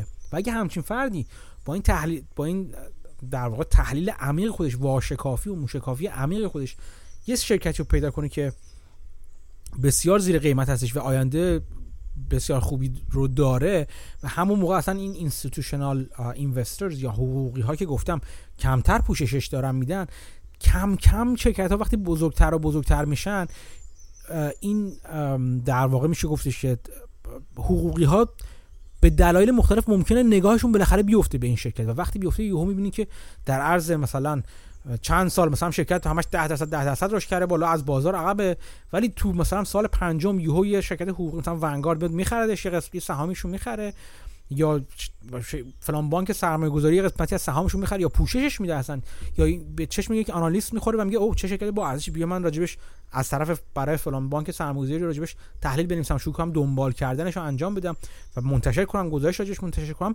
و اون وقتی که می‌بینی که لیست سیل سرمایه گذار رو به خرید سهام اون شرکت جاری میشه. و اینو من کم ندیدم یعنی می‌تونم بگم بالاتر از 20 بار دیدم که یه شرکت نه که شرکت پنی استاک باشه مثلا سهام چوس مسخالی داشته باشه. نه شرکت درستابیه مثلا می‌بینید 10 تا 15 تا سهامشه. کل مارکت کپش ولی اندازه این شرکت شرکت کوچیکیه. مثلا 100 میلیون 200 میلیون دلاره. ولی داره رشد خوبی هم می‌کنه. درآمد داره همه چیز خوبه. نه از این شرکت تراپیت معدنی که مرمیت میگه. ما یه کوه پیدا کردیم که شرکت جونیور ماینینگ یا خورده معدنگرا اینجوری هستن دیگه. میرم میگم ما یه کوه پیدا کردیم. مطالعات ما که حالا چقدر درست است چقدر نیست به هوا. مطالعات نشون میده تو این کوه اورانیوم هستش و ما مطالعات نشون میده اورانیوم با غلظت فلان هست و دو میلیارد اورانیوم این تو هستش و ما این کوه خریدیم حق معدن حق معدن کاویشو یا اکتشافش خریدیم و این ما برای ما اینجوری میشه. مثلا این شرکت شرکت کلا 5 میلیون ارزش داره. پنی استاک هم هست. یعنی سهام چوس مسخالی داره. دو سنت سهامشه. بعد بر این هیجان دو نفر می‌خرن سهامش یهو میشه 3 سنت.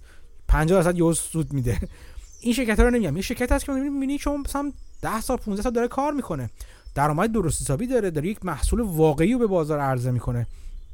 فقط چون شرکت کوچیکیه یا بازار هدف فعلا کوچیکی داره فعلا چندان شناخته شده نیست. وگرنه همه چیز عالیه. اگه شما این شرکت رو به عنوان شرکت 100 میلیون دلار بخرید خیلی هم به عنوان دارنده این شرکت و صاحب این خیلی راضی هستین از سود دهی که داره میده.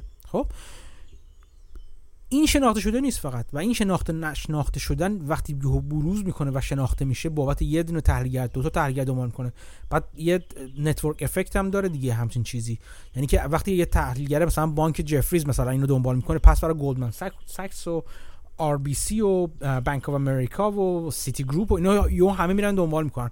و چهار نفر که دنبال می‌کنن یهو سهامش میره بالا.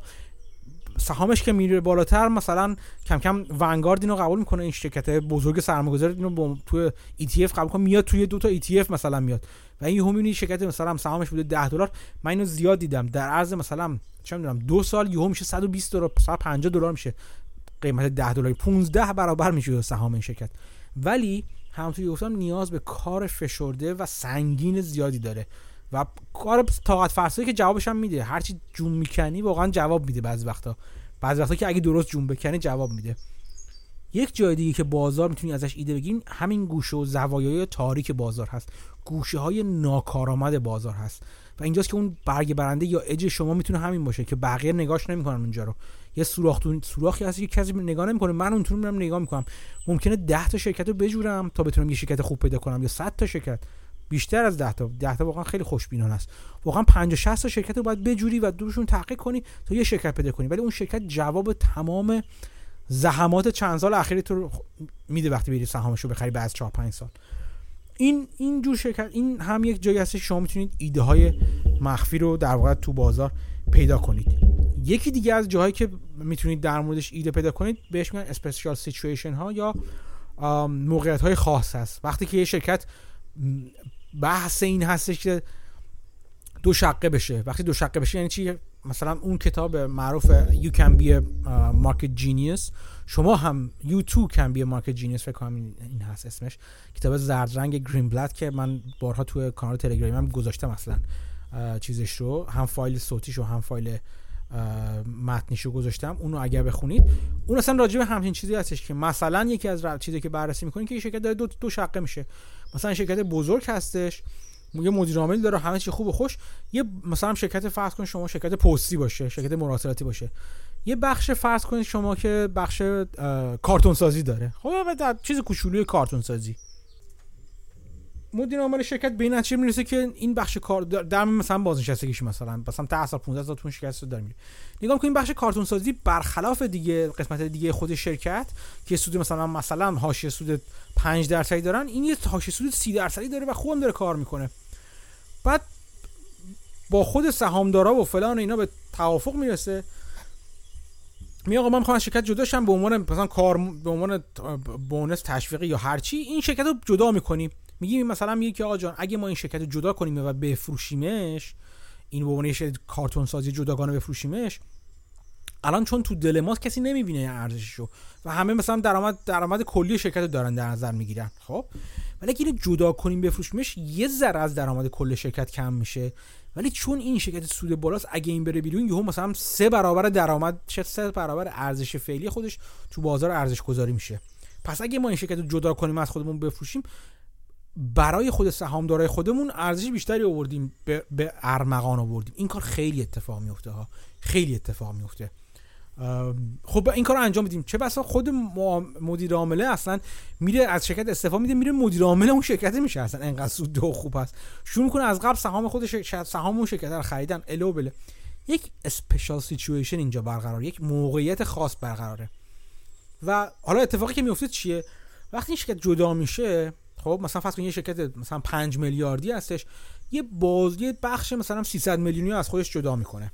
خب چجوری جدا می‌کنه؟ اینجوری که میگه که آقا جان از تاریخ فلان تمام سهامداران شرکت بزرگ 5 میلیاردی هم سهام شرکت سهامش جدا می‌کنیم از هم دیگه. یه سهام شرکت قبلی رو دارن و یک سهام کوچولوی شرکت 300 میلیونی هم تو حسابشون هست مثلا تو حساب کارگزارشون هست. بسیار همالی. ولی اتفاقی میفته چیه؟ اتفاقی میفته اینه صندوق های سرمایه‌گذاری بزرگ ETF های بزرگ همه چیزهای مختلف که به صورت قانونمند یک سهام شرکت رو می‌خرن تو دل خودشون که یکی از قانون هاشون مثلا این هست که آقا ما شرکت زیر یک میلیارد دلار نمی‌خریم تو ETF نمیاریم تو مثلا فلان صندوق سرمایه گذاری و صندوق بازنشستگی نمیاریم این چیزی هست که تو اساسنامهشون مشخص شده. همین که جدا میشه نگاه میکن تو اتوماتیک نگاه می‌کنی تو سهام خوش میگه این شرکت کوچیکه چی این تو تو پورتفولیو منه؟ این تو با قانونهای من نمی‌سازه. سوتش می‌کنه بیرون. همین که سوتش می‌کنه بیرون یعنی چی؟ یعنی که فرض کن یهو 50 تا پورت ETF نمی‌دونم 10 تا صندوق سرمایه گذاری این شرکت رو توف میکننش بیرون. چون اون چیزی که راست کارشونه راست کارشونه نیست این شرکت. این چی باعث میشه؟ این بیرون انداختنش چی باعث میشه؟ باعث میشه او قیمت اون شرکت بیفته پایین. چون عالم آدم دارن میفروشنش دیگه. ولی شما می‌دونید که این شرکت وقتی بره بیرون این ارزشش اینو اینا نفروختن چون ارزش نداره. فروختن چون راست کارشون نیستش. وگرنه این شرکت مثلا یا می‌بینی با P/E دو رفت یعنی سودی که این شرکت میده دو سال جمع کنه قیمت خود شرکت برگردونده. ولی پرتش کردن بیرون چون تو راست کارشون نیست. و اگه شما همچین موقعیت خبردار باشین میرون شرکت کوچولو رو وقتی توف کردن های بیرون قیمتش افتاد می‌خرین دو سال بعد بازار می‌فهمه او چه چیزی از دستم در رفت. یه P/E دو از کجا اومد این تو بازار؟ از اینجا اومد که همه شرکت رو توف کردنش بیرون صندوق بزرگ. ولی این شرکت میارزه. این شرکت کسی دو هفت دو, دو سال پنج سال سه سال نگه داره فقط مثلا دیویدندش سود نقدیش قیمت خودش رو میپوشونه. بقیهش سود خالصه مثلا. خب برای همچین شرکتی این تو بازار اگه به چشم بیاد و به چشم همیشه خواهد اومد اگه تحلیل شما درست خواهد درست باشه یهو چند برابر چند برابر میشه. شده که من شرکتی رو خریدم در عرض مثلا 6 ماه سه برابر شده. با همین نگاه. با همین نگاه سه برابر شده مثلا. به اینا میگن موقعیت های اسپیشال سیچویشن یا موقعیت خاص. تمام اخباری که مثلا راجب merger شرکت ها به هم به ادغام شرکت ها هستن راجب acquisition شرکت هستن فلان شرکت میره فلان شرکت رو می‌خره. یا فلان شرکت داره چه می‌دونم جدا میشه از هم دیگه. داره مثلا reverse merger می‌کنه یا اصلا داره یه قسمت از خودش رو spin off می‌کنه اصلا همینجوری. یه شرکت از خودش میده بیرون. یه بخشش جدا می‌کنه و بیرون میده اینها می‌تونن نه همیشه اینجوری نیست که این داستانی که براتون گفتم اینجوری نیست. بعضی وقتا واقعا شرکت بی ارزشه یا شرکت فقط بخش ضررده خودش رو داره جدا می‌کنه میده بیرون که از با از این بار که ازش آویزونه کم کنه. اگر درست تحلیل کنین تو این بخش های اسپیشال سیچویشن هم می‌تونید با در واقع ایده های خوب سرمایه گذاری بگیرید. این یکی دیگه. باز یکی دیگه. من همه جور ایده سرمایه گذاری به شما می‌خوام بدم دیگه. یه راه دیگه اینه که شرکت هایی هستش که بازار بیشتر زیادی من تنبیهشون می‌کنه. کاری که در مورد اینتل افتاد و من مفصل راجبش نوشتم. هم تو رشته به رشته توییت نوشتم هم تو کانال تلگرام گذاشتم. و روش رو گذاشتم من ارزش گذاری پشت پرده ننوشتم. و اون چیزی که الان داره می‌بینید دن لوب مثلا ست کلارمن بزرگترین سرمایه گذاری دنیا دارن بهش می‌رسن و از این بابت من می‌تونم بگم خیلی خوشحالم که من زودتر از اونو فهمیدم. من مثلا چه می‌دونم یه quarter دیدم اونو quarter بعد از من یه چند ماه بعد از من شروع کردن خریدش مثلا quarter چهارم شروع کردن خریدن. وقتی من اصلا از چهرش کم option ما همه رو فروختم اومدم بیرون ازش. حالا این نشونه نبوغ من نیست. فقط نشونه اینه که می‌تونین شما به اون سرمایه گذار کوچیک هم جایی رو نگاه کنی که بقیه نگاه نمی‌کنن. اینو داشتم می‌گفتم. خیلی از افراد سرمایه گذار هستن. اگه تو شرکت تو سایت های سرمایه گذاری و بازار نگاه کنید و تو جراید رو نگاه کنید یه چیزی دارن به اسم 52 weeks high 52 weeks low یعنی شرکت هایی که در اوج قیمت خودشون در یک سال یا 52 هفته گذشته بودن یا در قعر قیمت خودشون در در طول یک سال گذشته بودن. یه سری بررسی های آماری انجام شده و نشون داده که خیلی وقتها نه همیشه خیلی وقتها شرکت هایی که تو قر قرار گرفتن رشد می‌کنن بیشتر از شرکت هایی که تو اوج هستن. یعنی شرکت وقتی رفته تو اوج و همه دارن دنبالش می‌کنن همه دارن میخرنش و فلان و بیسان این شرکت از اونجا به بعد رشد رشد خوبی با هم چون ممکنه همچنان داشته باشه. ولی رشد خوب چندان زیاد و خیره کننده نخواهد داشت که شرکتی که به دلایل نامربوط یا موقتی این مهمه نامربوط یا موقتی رفته تو قرار قرار گرفته و بازار داره تنبیهش می‌کنه اصطلاحا. اونجا می‌بینید که یه وقت می‌بینید که یه سری جواهر و لای فاضلاب پیدا می‌کنید. شرکت هایی که افتادن رفتن پایین و جای رشد پیدا دارن و وقتی اون از به قول معروف آتاش خالا و زواید و میز و دایید ازش و اون شرکت از دلایلی وجود داره که از اون وضعیت دردناک خودش می‌تونه بیاد بیرون و شروع می‌کنه به بیرون اومدن بازار برمیگرده یه بار دیگه نگاش می‌کنه نه مثل اینکه این شرکت میارزید اونقدران هم اونقدر هم بد نبودش و دوباره قیمتش میره بالا تو بازار.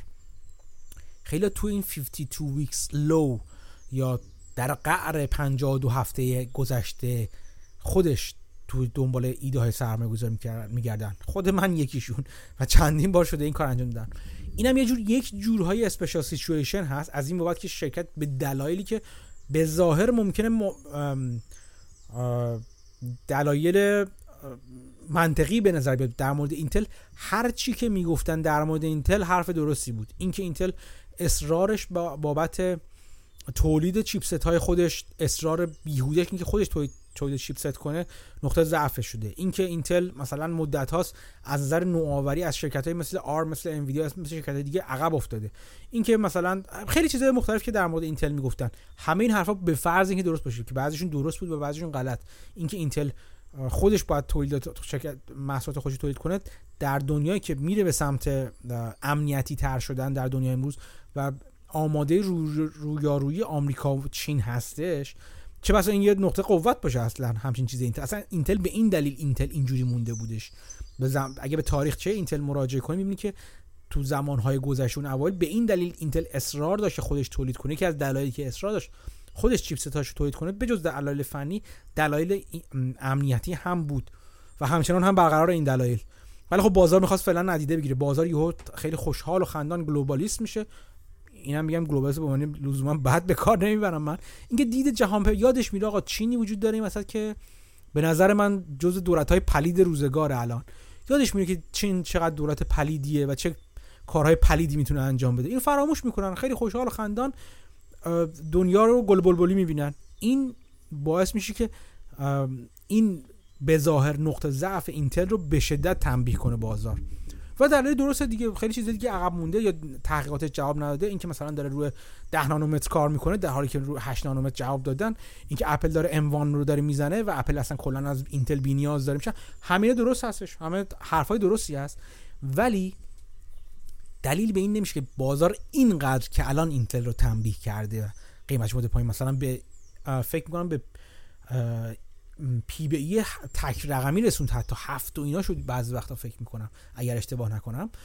اصلا P به E عجیب غریب. این اینقدر دیگه تو نباید این شرکت رو تنبیه کنی. درسته شاید بیار پایین. همه حرفا درست همه این چیزی که میگی درست ولی مثلا چند 20 درصد از ارزشش کاهش باید بده کنه نه 50 درصد از ارزشش کاسته بشه که. همون حرفی که هاوارد مارکس می‌زنه میگه که ما دارایی خوب و دارایی بد نداریم. قیمت خوب برای دارایی داریم و قیمت بد برای دارایی داریم. و اینکه اینتل با علا رقم همه نقطه ضعفاش ارزشش بیشتر از اون چیزی بود که بازار می‌دید و اینتل واقعا به قعر 52 هفته خودش نفوذ کرد. شروع ایده نگاه کردن این بود که من برم اینتل رو نگاه کنم. اینم یه گوشه دیگه از بازار است. یعنی برید جاهای دنبال ارزش بگیرید که بازار بعدش اومده. مثل بازار فکر نکن. ببین بازار شاید شاید نه همیشه چه بسا اینجوری بگم 90 درصد اوقات بازار خیلی هم به درستی تنبیه می‌کنه یک شرکت رو.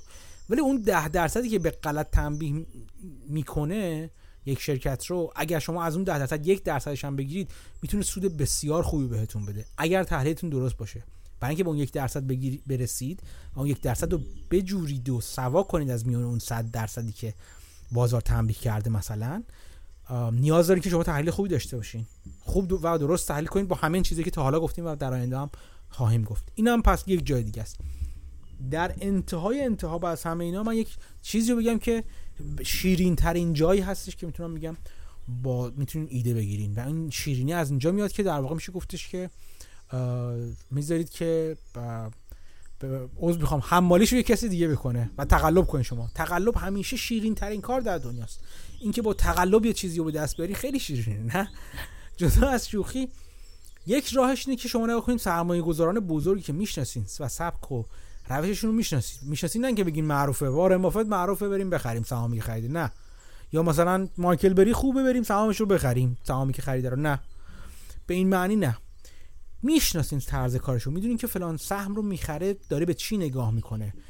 و به چی داره نظر می‌کنه که اون سهام رو می‌خره؟ تحلیلش رو می‌تونین مهندسی معکوس کنید و برسید به منطقی که داشته. و بعضا چه بسا وقتهای بهتر که خود این افراد راجع تحلیلشون حرف می‌زنن بعضی وقتا. پورتفولیوشون اینجور وقتا هست که می‌تونید از سرمایه دنبال کردن سرمایه گذاران بزرگ در واقع سود ببرید. این روش که شاید تو ایران خیلی کاربرد نداره. به این دلیل که شما من نمی‌دونم واقعا سرمایه گذار خوب و موفق و درست حسابی که سرش به تنش بیارزه تو ایران چقدر وجود داره.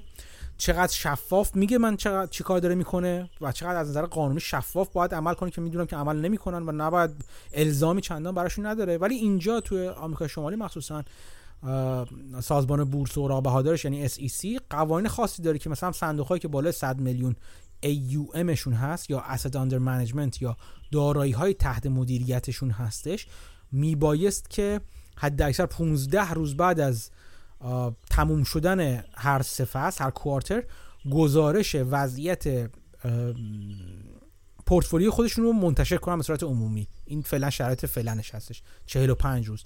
یعنی مثلا الان وسط های ماه فوریه یک ماه و نیم قبل وسط ماه فوریه اتفاقی در کوارتر چهارم سال 2020 یعنی تا انتهای سال 2020 افتاده رو باید پورتفولیوش منتشر کنن. این تاخیر 45 روزه چه بسا باعث شده باشه که قیمت سهام بره بالا تو این مدت و شما ببینید که خب او مثلا مثلا میگم وارن بافت مثلا چیزو خریده شوران رو خریده ولی از وقتی که خریده قیمت میانگین خریدش مثلا بوده مثلا چند؟ مثلا من اصلا نگاه نکردم پورتفولیو بافت فعلا و شورون هم همینطور. مثلا 10 دلار بوده همین شده 12 دلار. خب یعنی 20 درصد رفته روش مثلا تو همین 45 روز. همین همین که اعلام می‌کنم شما به خودتون میاد مثلا یه دوباره یه چیز دیگه روش میشه 14 دلار مثلا شورون. 40 درصد سود کرده. شاید دیگه نیارزه شاید الان زمانی باشه که بافت اصلا سود انتظاریش براش همینقدر بوده 40 درصد بوده باشه مثلا برای این position ی که باز کرده بوده.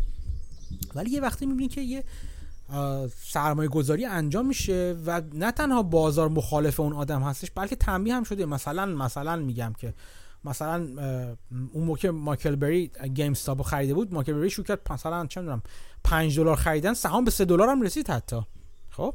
یعنی با اینکه ماکل بری اینجوری و فلان و بیسان و اینا این هم چیزه ولی طبق معلوم که ماکل بری حرفی که می‌زنه اغلب بهش میخندن یا قبولش ندارن تا اینکه بعدا سرشون بیاد چه در موارد مختلف اتفاق افتاده و الان داره در مورد تسلا میگه همه هرر بهش میخندن یا در مورد بیت کوین میگه بازم مسخرش می‌کنن اینا. همچنان باش داره بازار خلاف جهت اون سرمایه گذار مورد علاقه شما یا سوپر اینوستور مورد علاقه شما پیش میره. و اگر بتونید بفهمید که اون داره به چی نگاه می‌کنه و آیا تز سرمایه گذاریش برقرار هست فعلا یا نه چه از زبان خودش به, به اون نگاه برسید چه از اینکه واقعا انقدر مثلا مثل من که مایکل بریو انقدر جوریدم یا بافت رو انقدر جوریدم مثلا یا فلان سرمایه من به حداقل 5 5 تا بیشتر.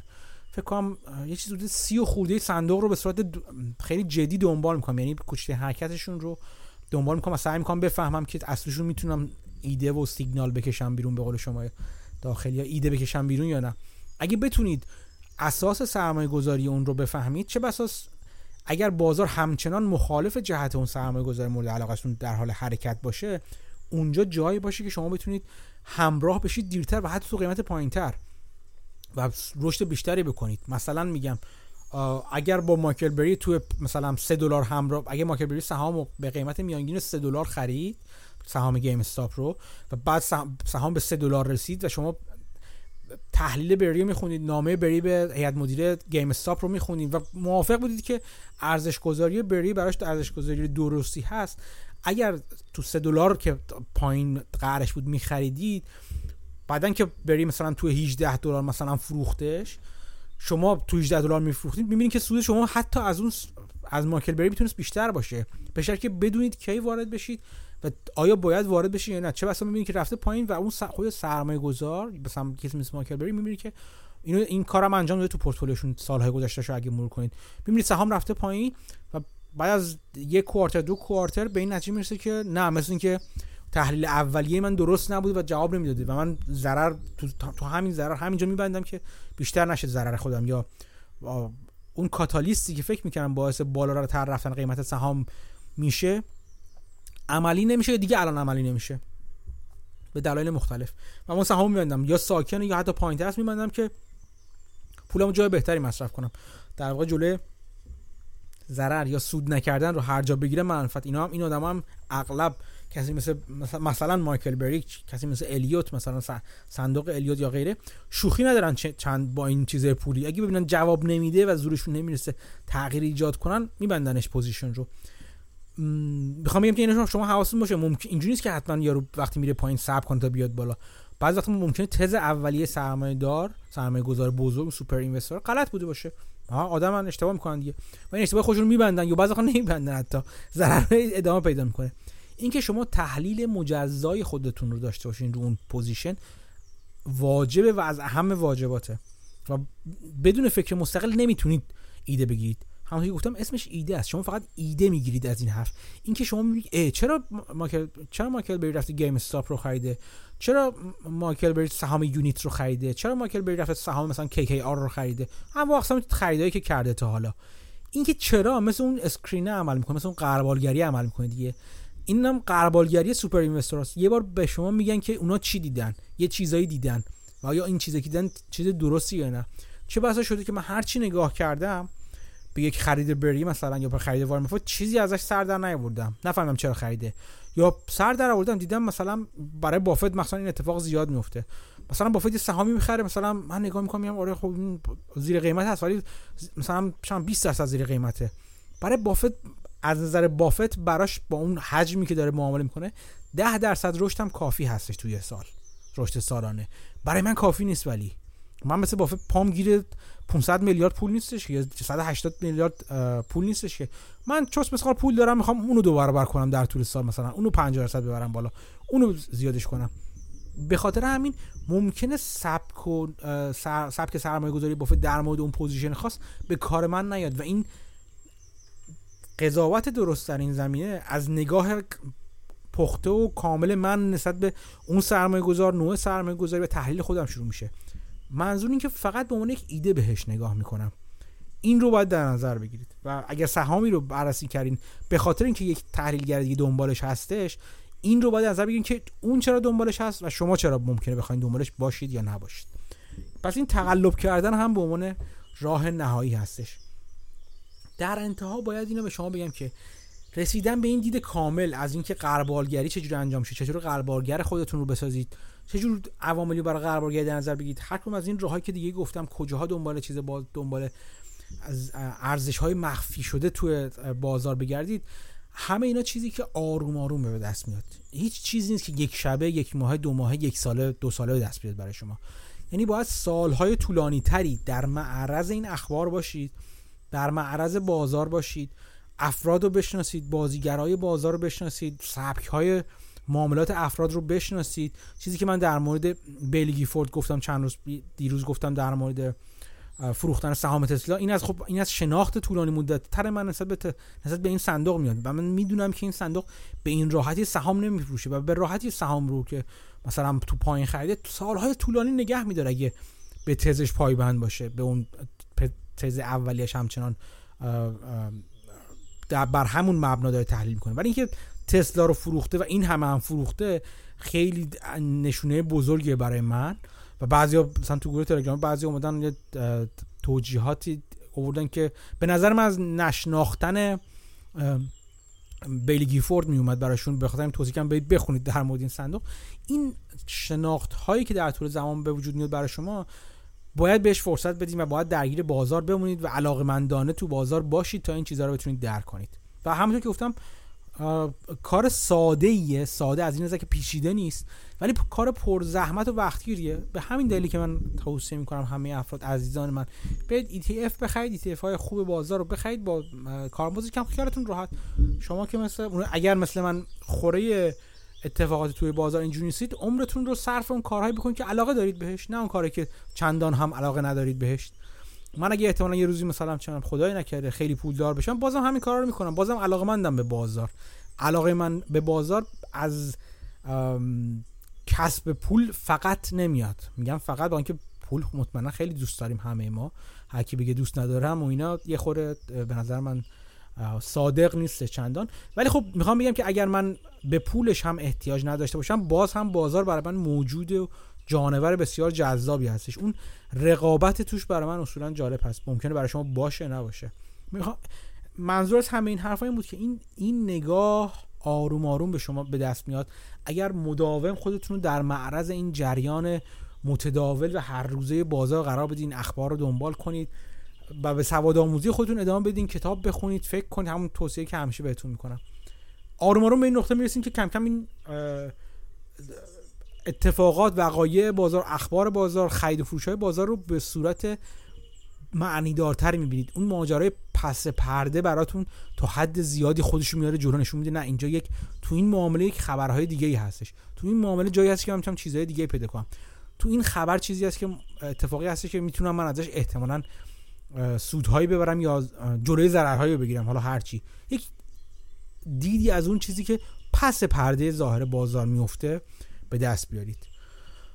امیدوارم که این قسمت هم براتون مفید بوده باشه. یه چند دقیقه با من همراه باشین. خدافزی و توضیح های نهایی و یه توضیح هم راجع به کانال یوتیوب پادکست بدم و ازتون خدافزی کنم.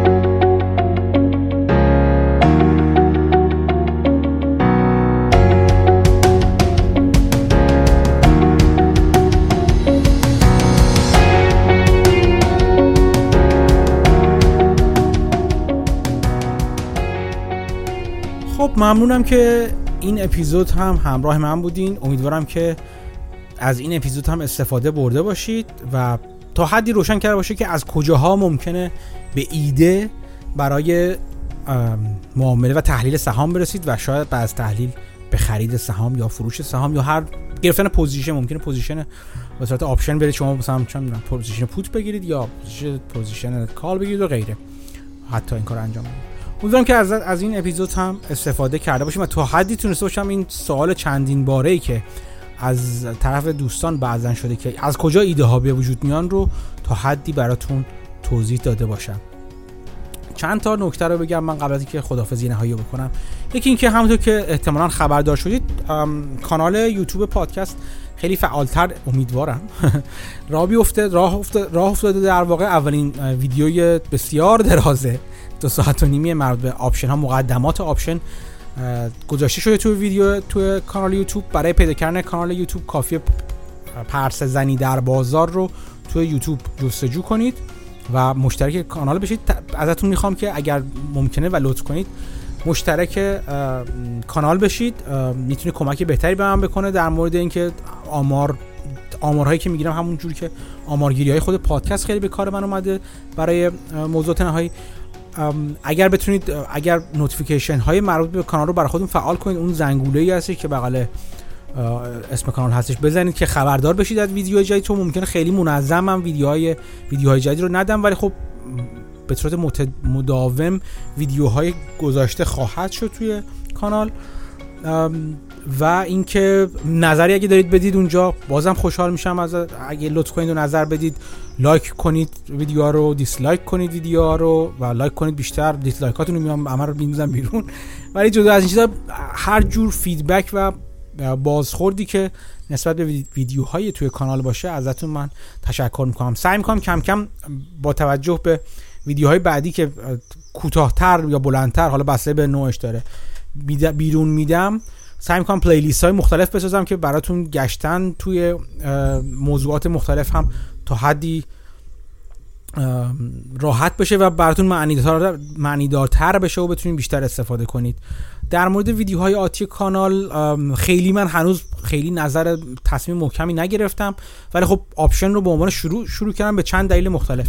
یکی اینکه به نظرم option شروع خوبی بود که تو تو خود ویدیو توضیح دادم چرا option ها از نظر من موضوع جالبی هستن و چرا اون موضوع رو گذاشتم و چرا خواستم که تقریبا مقدمات option رو در اختیار همه دوستانی که بعضا علاقه‌مند هستن بذارم.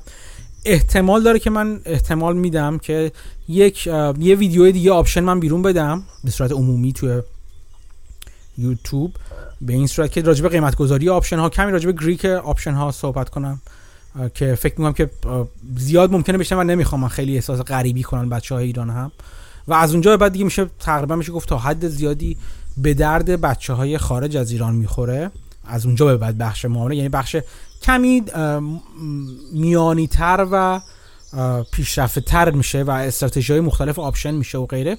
اون بخش رو احتمالا من دیگه به صورت خصوصی اجرا می‌کنم. یعنی خصوصی منظورم اینه که تو یوتیوب نمی‌ذارم به این دلیل که اولا به درد همه بچه ایران نمی‌خوره و دوم بچه های خارج از ایران فکر می‌کنم که باید بابتش یه هزینه پرداخت کنن از این جهت. من هر چیزی که فکر کنم به در بچه های ایران هم می‌خوره به صورت عمومی مطمئنا به صورت رایگان توی یوتیوب می‌ذارم. همون چیزی که بنام از اول هم بوده و که تو پادکست هم گفتم. هر چیزی که تخصصی تر میشه و فقط به درد بچه های خارج از ایران می‌خوره رو احتمالا به صورت دوره های آنلاین می‌ذارم که بتونن اگر کسی خواست ثبت نام کنه هزینه شو که هزینه زیادی هم نیست.